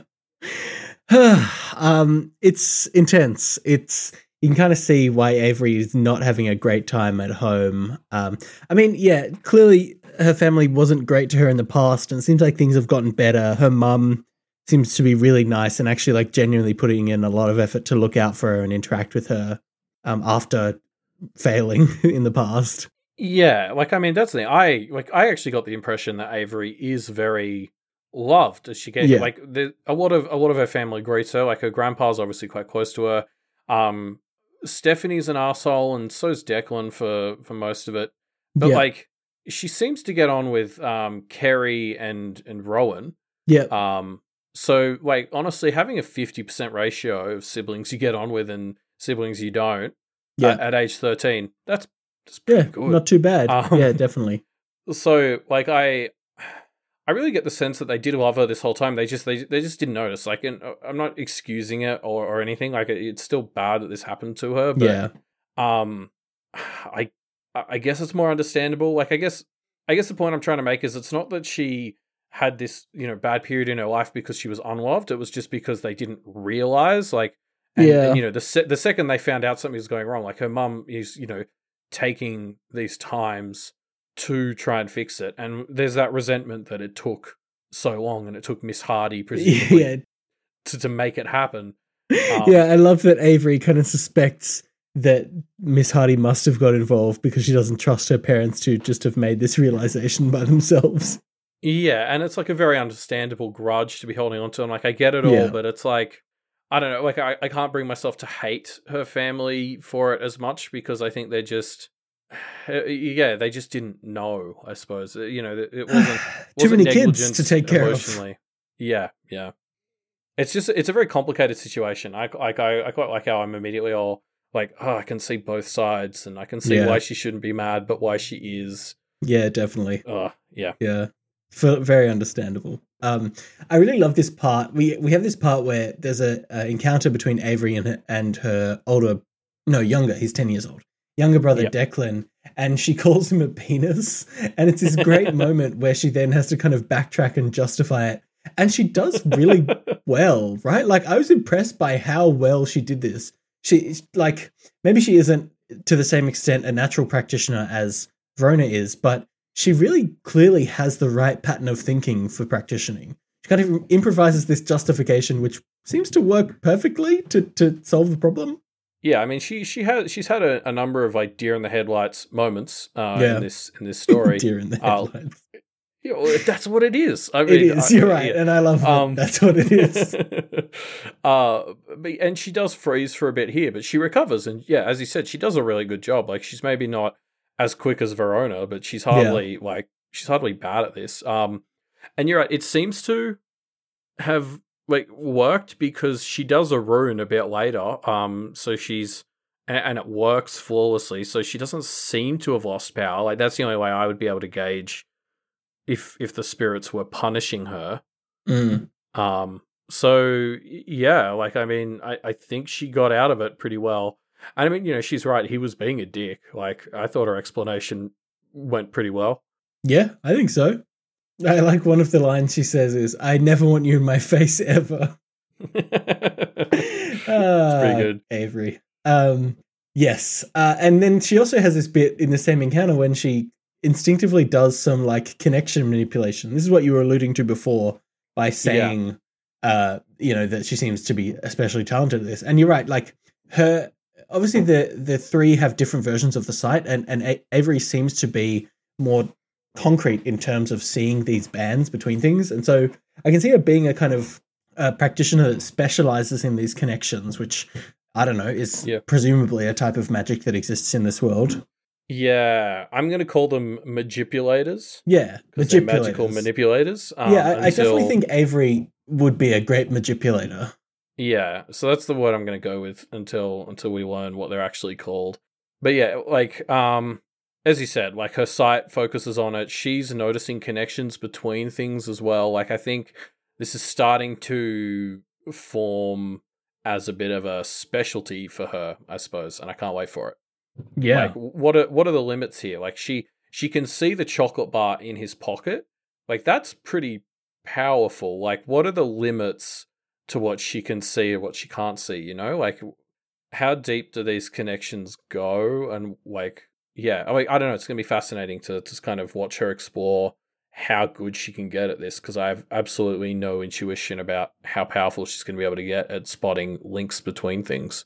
Yeah, it's yeah. uh, So the chocolate bar she sees because she sees there's still a connection between Declan and her. So she kind of surmises that he he's stolen one of her things, uh, which is right. Um, but yeah, I wonder if she can even get more specific. Like if she'll even start to be able to recognize certain objects by the connections that they have and stuff like that. Yeah, yeah. Like, so one of the things that comes up right at the start of 1.3, she notices there's a connection between um, Matthew's truck and like the office. Mm. And like, I don't even quite know what that's meant to represent now, but it's like this idea of like, there are so Maybe many of these rental. connections. Yeah, but like, like, what are the boundaries of what is represented by Yeah. connection, you know? Like, like, and, Yeah. and what is, and even if we know what those boundaries are, what are the boundaries of what um you know Avery's going to be able to see and manipulate. Like there's, there's a lot of unknowns here. It's going to be a really fun thing to explore. Yeah, definitely. Um, there's also a fun bit where uh, Avery sort of says to her dad after they've caught uh, Declan with the chocolate bar, she says, "Stealing has to be extra punishment, right?" And uh, her dad sort of responds, "You know, your mum and I will work it out. The house would descend into anarchy if you got input on each other's punishments." and, and again, like I'm, you know, I'm building this whole narrative of of um, justice and punishment being a through line in this story. Um, I wonder if this is going to be a line that we look back on with a lot more weight um, when we finish the story. I don't, I don't quite know if it's saying anything specific at this point, but it feels like one of those things where I'm like, hmm, okay, this will be this will be a thing later in the story.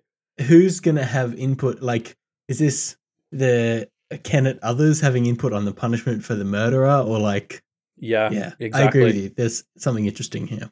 Maybe if I'm right that somebody else is trying to instill like a new justice system Mm. into the area.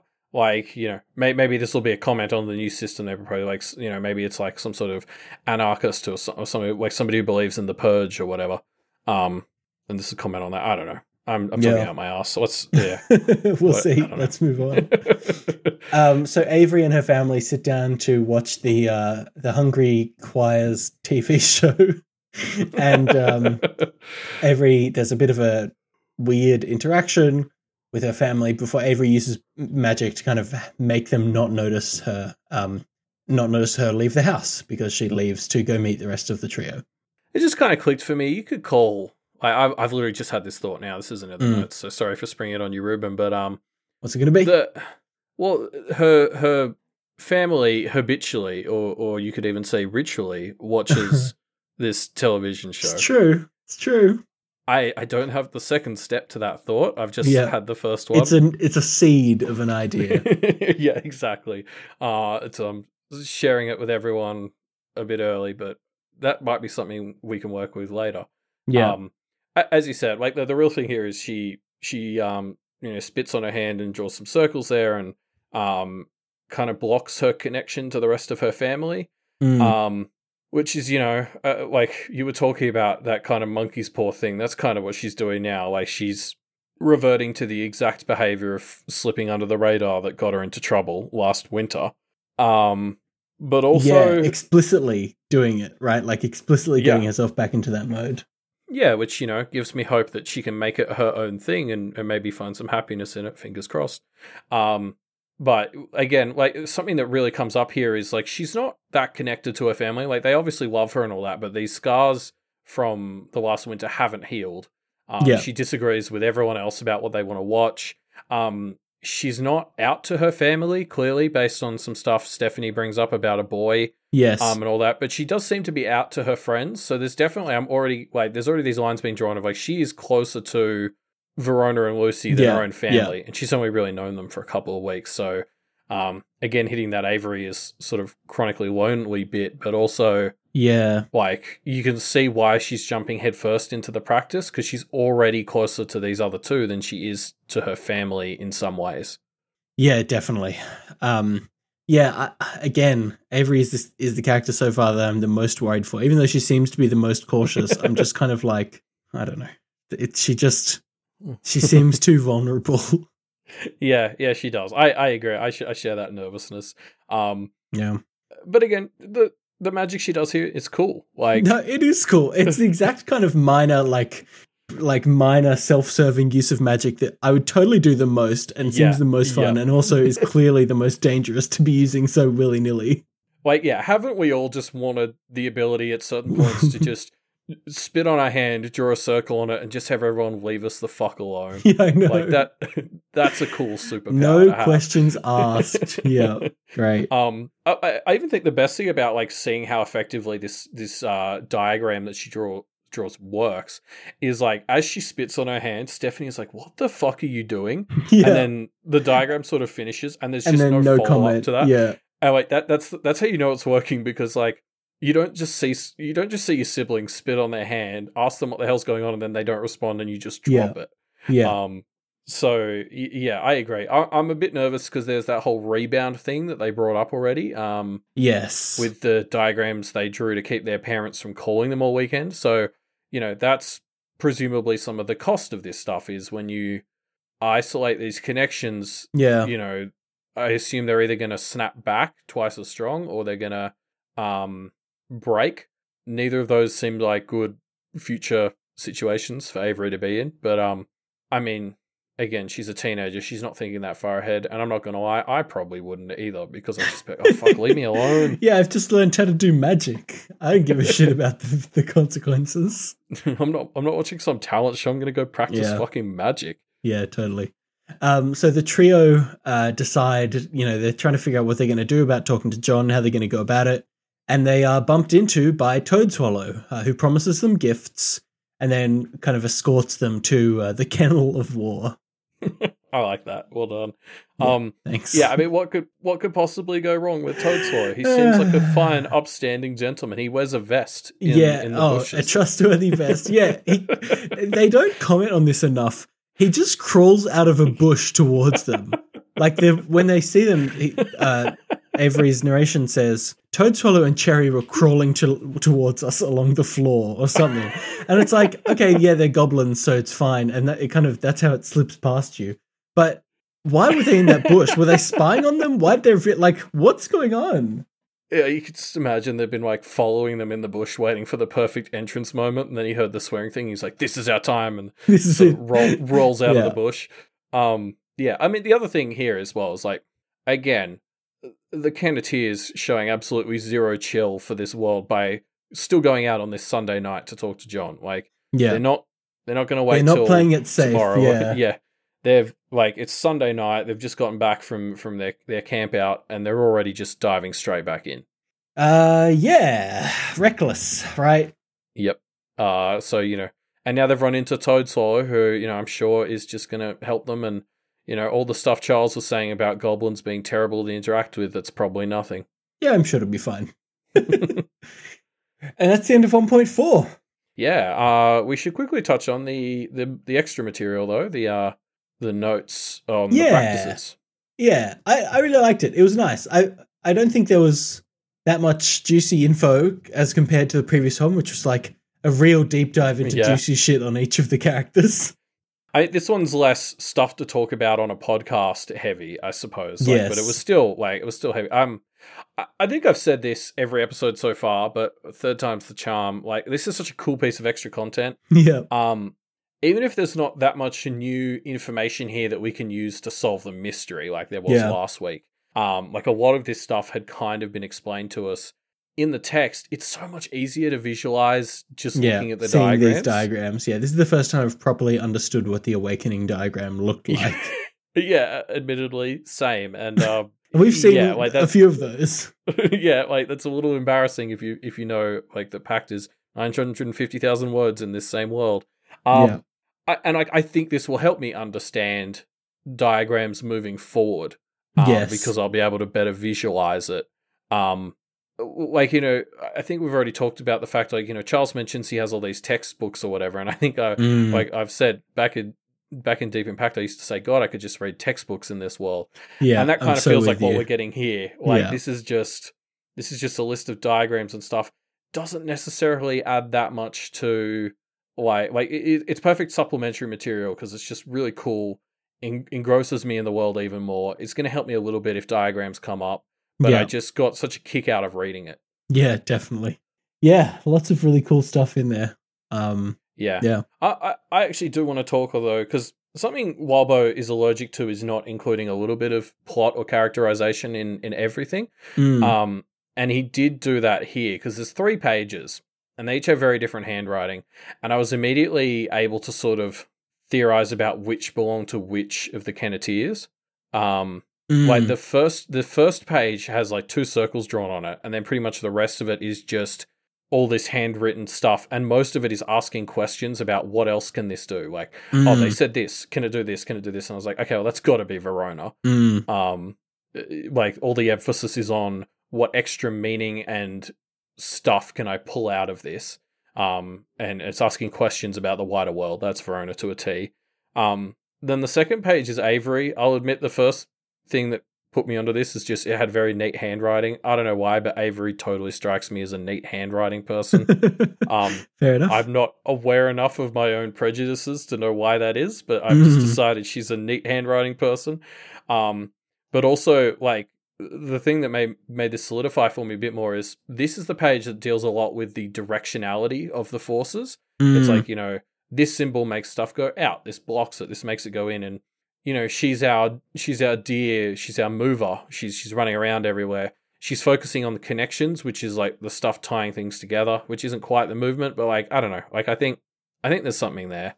Um, and I think that, that like that all sort of leads up to the third page, which is kind of hilariously Lucy's because it's like, I mean, it's just kind of the laziest in the sense of the information it's trying to record.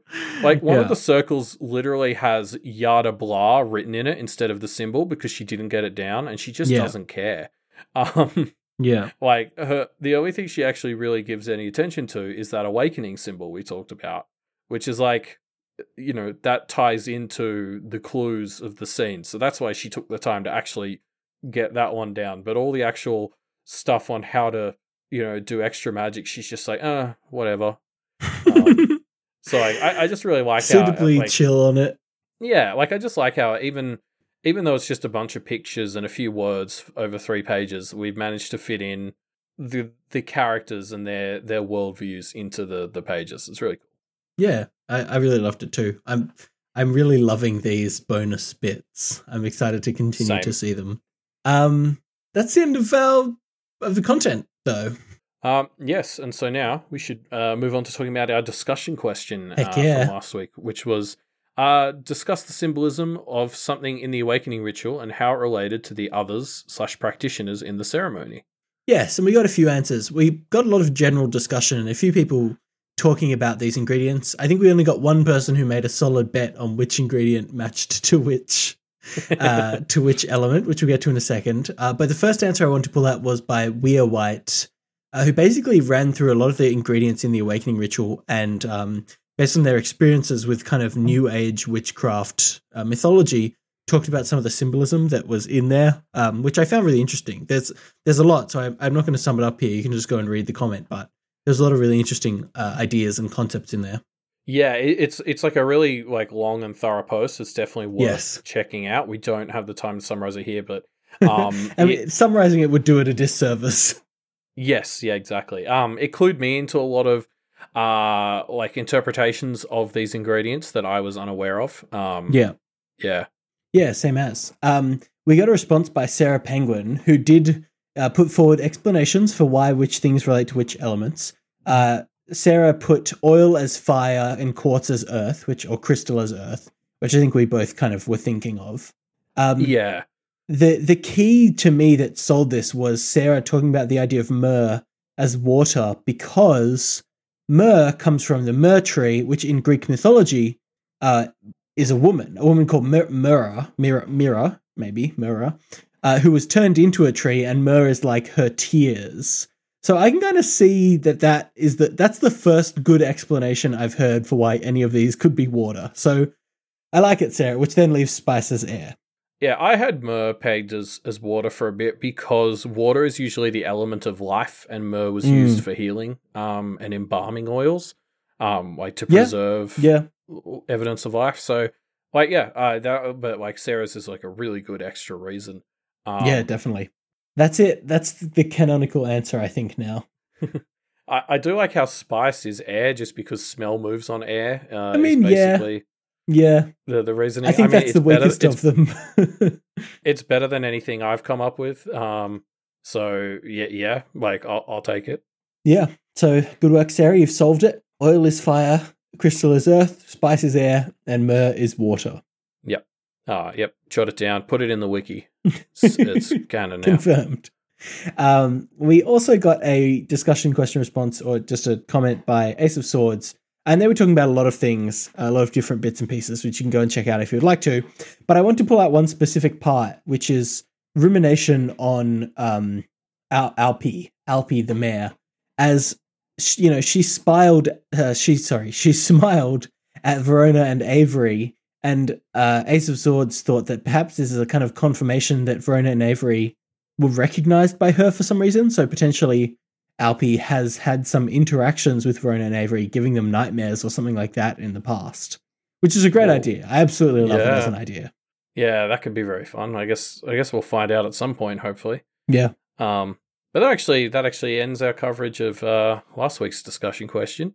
Uh, what about we this should- week's discussion question, Elliot? Yes. So this week, our discussion question uh, for everyone is: Who can the Kenneteers trust? Mm. Um, we've obviously, you know, just gone on the the camping trip with a few of them, but um, yeah.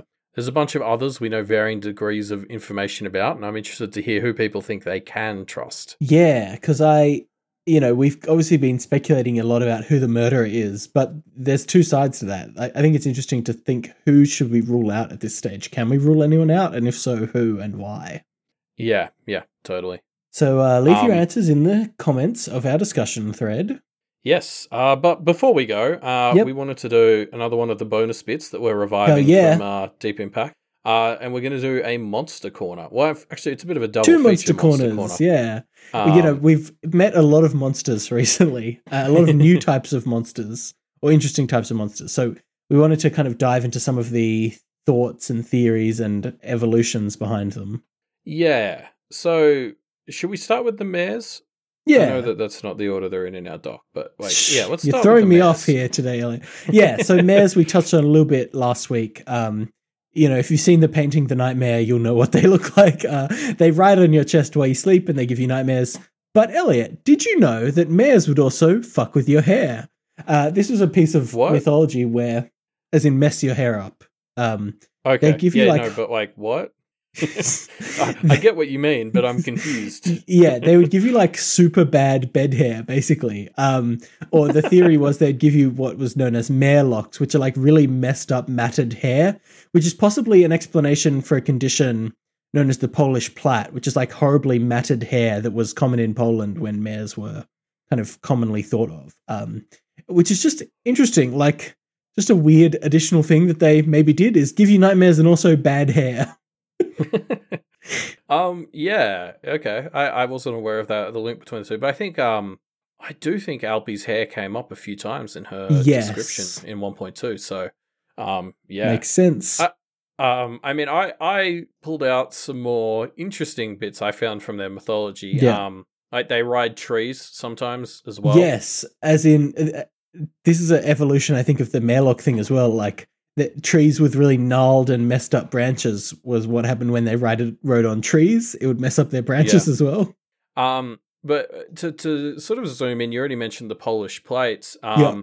to mention, uh, sorry, to focus in on the, the sort of Polish interpretation of mares, because obviously it changes throughout different cultures and Yeah. times. Yeah. Um, there, there was some some bits that stood out to me uh, in the Polish interpretation. Um, so for instance, some signs that someone could be a mare uh include being the seventh daughter Mm, uh, having your own name pronounced in the wrong way while you were being baptized, mm, uh, having multicolored eyes, or having a unibrow. Um, this is just like things that you want to bully somebody over. It means Yeah, they're a like- mare. Except being the seventh daughter, I guess that would be a weird one. Um, I, one of the other ones is if you mispronounce things during a prayer, that's probably a sign that you are a mare. Yeah, and that's one to me that is just so ridiculous. Like it feels very much like the Crucible, like some justification for being shit to somebody. Oh, they they uh they mispronounced prayers. They must be some kind of demon. I don't know. Yeah. Um, and so for this next bit, Ruben, I actually wanted to turn it into a bit of a game. Um, right. I'm gonna I'm gonna say something. Yeah. Uh, like like a thing you can do, and you've got to Yeah. tell me whether it is or is not uh, a common way to ward off a mare. All right, I've closed my eyes. I'm not looking at the notes. Uh, okay, so changing your sleeping position. I mean, that feels like it must be something. Because, is, like, yes, okay, correct. okay, with um, Um, okay, how about sleeping with a leather or, or like a scythe? I feel like you've made that one up. Nope, that one's real. Damn it. real. Okay, okay. Um, what about smearing feces on the front door of your house? That I don't think you would come up with that. That must be real because it's yes, too that weird. is real.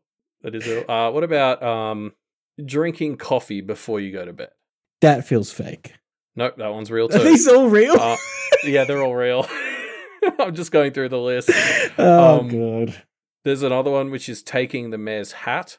So if you take their hat, they won't. They won't be mess with you. Real. Will you Um, just take its hat and that protects you? And inviting them for breakfast also makes them stop messing with you. Ah, I love I'd be mythology. very, I'd be very curious to like try and figure out the reasoning behind how all this came about. Both the sign someone could be a mare and also these, you know, this splattering of various protection practices that range in seriousness to a fair degree. Like, would you rather smear feces on your front door or change sleeping position? or invite it to breakfast. Ah, yeah, um, classic. Yeah, and so okay, so for the second half of this uh, double feature, um, we're gonna quickly do one. This may end up being completely pointless because I'm gonna try and take a stab at what uh, Miss is. Mm. Um, honestly, having now read 1.3 and 1.4, she's probably gonna be a lot more interesting than just cool mythological creature Wildbow found on the internet. Um, yeah, but yeah, I, like I, I guess we'll see. I don't know. Um, It seems like Wildbow's things, if not completely based, like based on a mythology, or at least inspired by it. You know.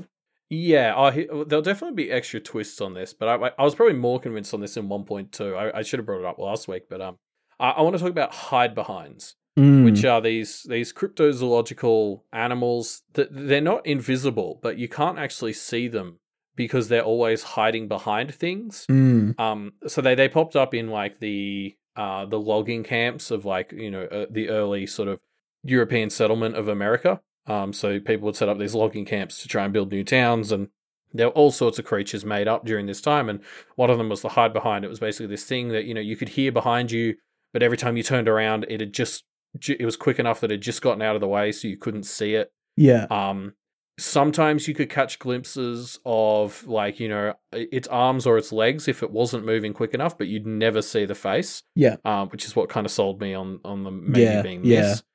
Um, they are described as mostly looking like goats or bears. Um, I mean, we haven't really seen like Miss's face, so maybe. no, not in the face, in the body. They're like hairy Oh. and, and furry. Um, so that's not a point in, Yeah, in the theory's no, favor. fair, Um, but uh, you know, it, this does equip us with ways to potentially scare Miss off if this is what she is. Oh yeah. What are some of the Um, ways that you ward off? Invite it to breakfast. Take its hat. No, no, there's actually there's only well, fire scares them away. hmm Um, so you can make her go away with fire. Yep. Um, Edith versus But- Miss, the final showdown. Uh, the other the other bit of lore I came up with for uh, or sorry, came across for why they're um, how to get them to go away is they're very scared of alcohol. So it was suggested that you drink alcohol or even just carry alcohol on your person, Yeah. uh, like open. It has to be an open carry situation. right. Okay. Um, but basically, just the smell of alcohol will make them go away, which I admit some people might read as just these American logging camps maybe having an agenda. yeah, Um, trying to encourage their workers to get drunk. Uh, I I disagree. I think it's very helpful hide behind lore, and so Yeah. That's why I drink, go- Elliot. Definitely to get rid of hide behinds. Oh yeah, like what the Kenneteers need to do is they need to go rob a liquor store, and then they can make go and away. just carry around open containers of alcohol. Draw a diagram on the yeah. alcohol so nobody notices it. It'll be Yeah. fun. Yeah. Ah, Um, man. People came up with some wild ideas for how to ward away evil, didn't they? yeah, they really did. Yeah. I love it. This is my favorite thing about uh about well, about doing Pact and now about doing Pace. Uh sorry, not Pace, Pale. Pale. Yeah, I got it confused with something else. Um, is the opportunity to just dive into like weird mythology that I never would have heard about. Yeah. Yeah. It's always fun. Um, but yeah, that's actually the end of today's episode. oh, Uh, are you sure? We haven't even us. gone for two hours yet. Okay. Um, let's just sit quietly for a few yeah, minutes. Let's just pop, Um, pat it out, pat it out. No, uh, thanks for joining us, Wait, folks. I just sorry, I, I just realized our edit process cuts down long silences, so we just sat around for five minutes and it's going to No. achieve nothing. Let's do it again. All right, now we must be over two hours. Anyway, um, yeah, we've been sitting here for ten minutes. Yep. Uh, so, who can the Kenneteers trust? That's our discussion question, and you should leave your answers to it in our discussion thread, which will be linked down at the bottom of this episode, down in the bottom, a little bit further. There it is.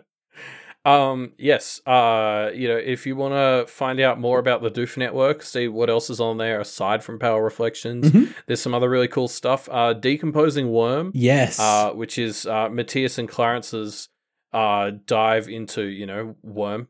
Uh, Never heard of it. it. uh, it it like it's really fun.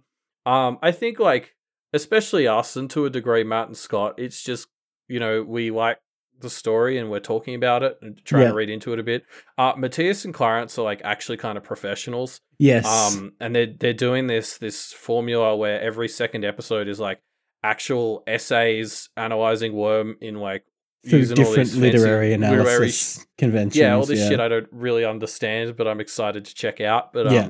so that like that's that's gonna be a really cool new way to sort of engage with you know a story. I'm sure all of us have have read at least one time. So go check it out. Yeah, yeah, I'm definitely excited too. Um, the first episode has just come out, so check it out. Uh, also, why don't you check out our Twitter? Elliot does live reads there every few days, uh, live reading the new chapters. Yeah, it's pretty much about 48 hours after the chapter comes out is is when I do the live read, Mhm. and uh, they do have Pact spoilers, so don't come if you haven't read Pact or you know if you care about that, because I can't I can't filter that stuff out live. Yeah. Um, if you want to find that, you can go to at MediaMD Podcast on Twitter. Yes, uh, and you know Doof, um, which you know encompasses both decomposing worm and that Twitter, and Mhm. even this show. Whoa, Um, it it's completely funded by patrons. Uh, Oh, yeah. our- we wouldn't be around without our patrons in this form. nope. Um, so if you could head to patreon.com forward slash do for media and, and throw some money our way that you can afford to, uh, you know, it helps make these podcasts happen. Yeah, and while you're just throwing money around, God, wasteful. Uh, no, it's not. We need it. Uh, while while you're on Patreon though, head on over to Wildbow's Patreon, which is patreon.com forward slash Wildbow. Uh, because Wildbow is a patron supported author. He can only write these cool stories because people give him money to do it. So be one of those people and give him some money. Yeah, and, and like you've just listened to two hours of, of some guys talking about the story, you're clearly somewhat invested. So if you can Yeah. afford to give some money to the guy who actually made this story possible, uh, please yeah, do. please do. Yeah. and, that's uh, it. Yeah. Next time we'll be talking about the next arc, which is going to be called what? we haven't even like all of Wildbow's No, I don't- stories I don't have think- arc themes, like arc title themes, right? Like, do we know what the what do you think the theme of this is going to be? Well, th- so we've got Lost for Words, and Yeah. then uh, Blood Run it Cold. Blood Run Cold. Yeah. So it's like I don't know what the technical term is, but those are like sayings, right? Like I'm lost for words, or my blood's run cold. Especially like, sayings that happen when you're in horrifying situations. Yeah. Oh, but I'm sure it's going to be fine. Yeah, I, no, sure I don't think this fine. is the end of Arc One. I'm, I'm sure we've got a bit more to go, but um, yeah, I'm sure we'll be back for more Lost for Words next week. yeah. Ooh, all right. Um. Okay. Cool. Bye. Bye, everyone. Strong sign off.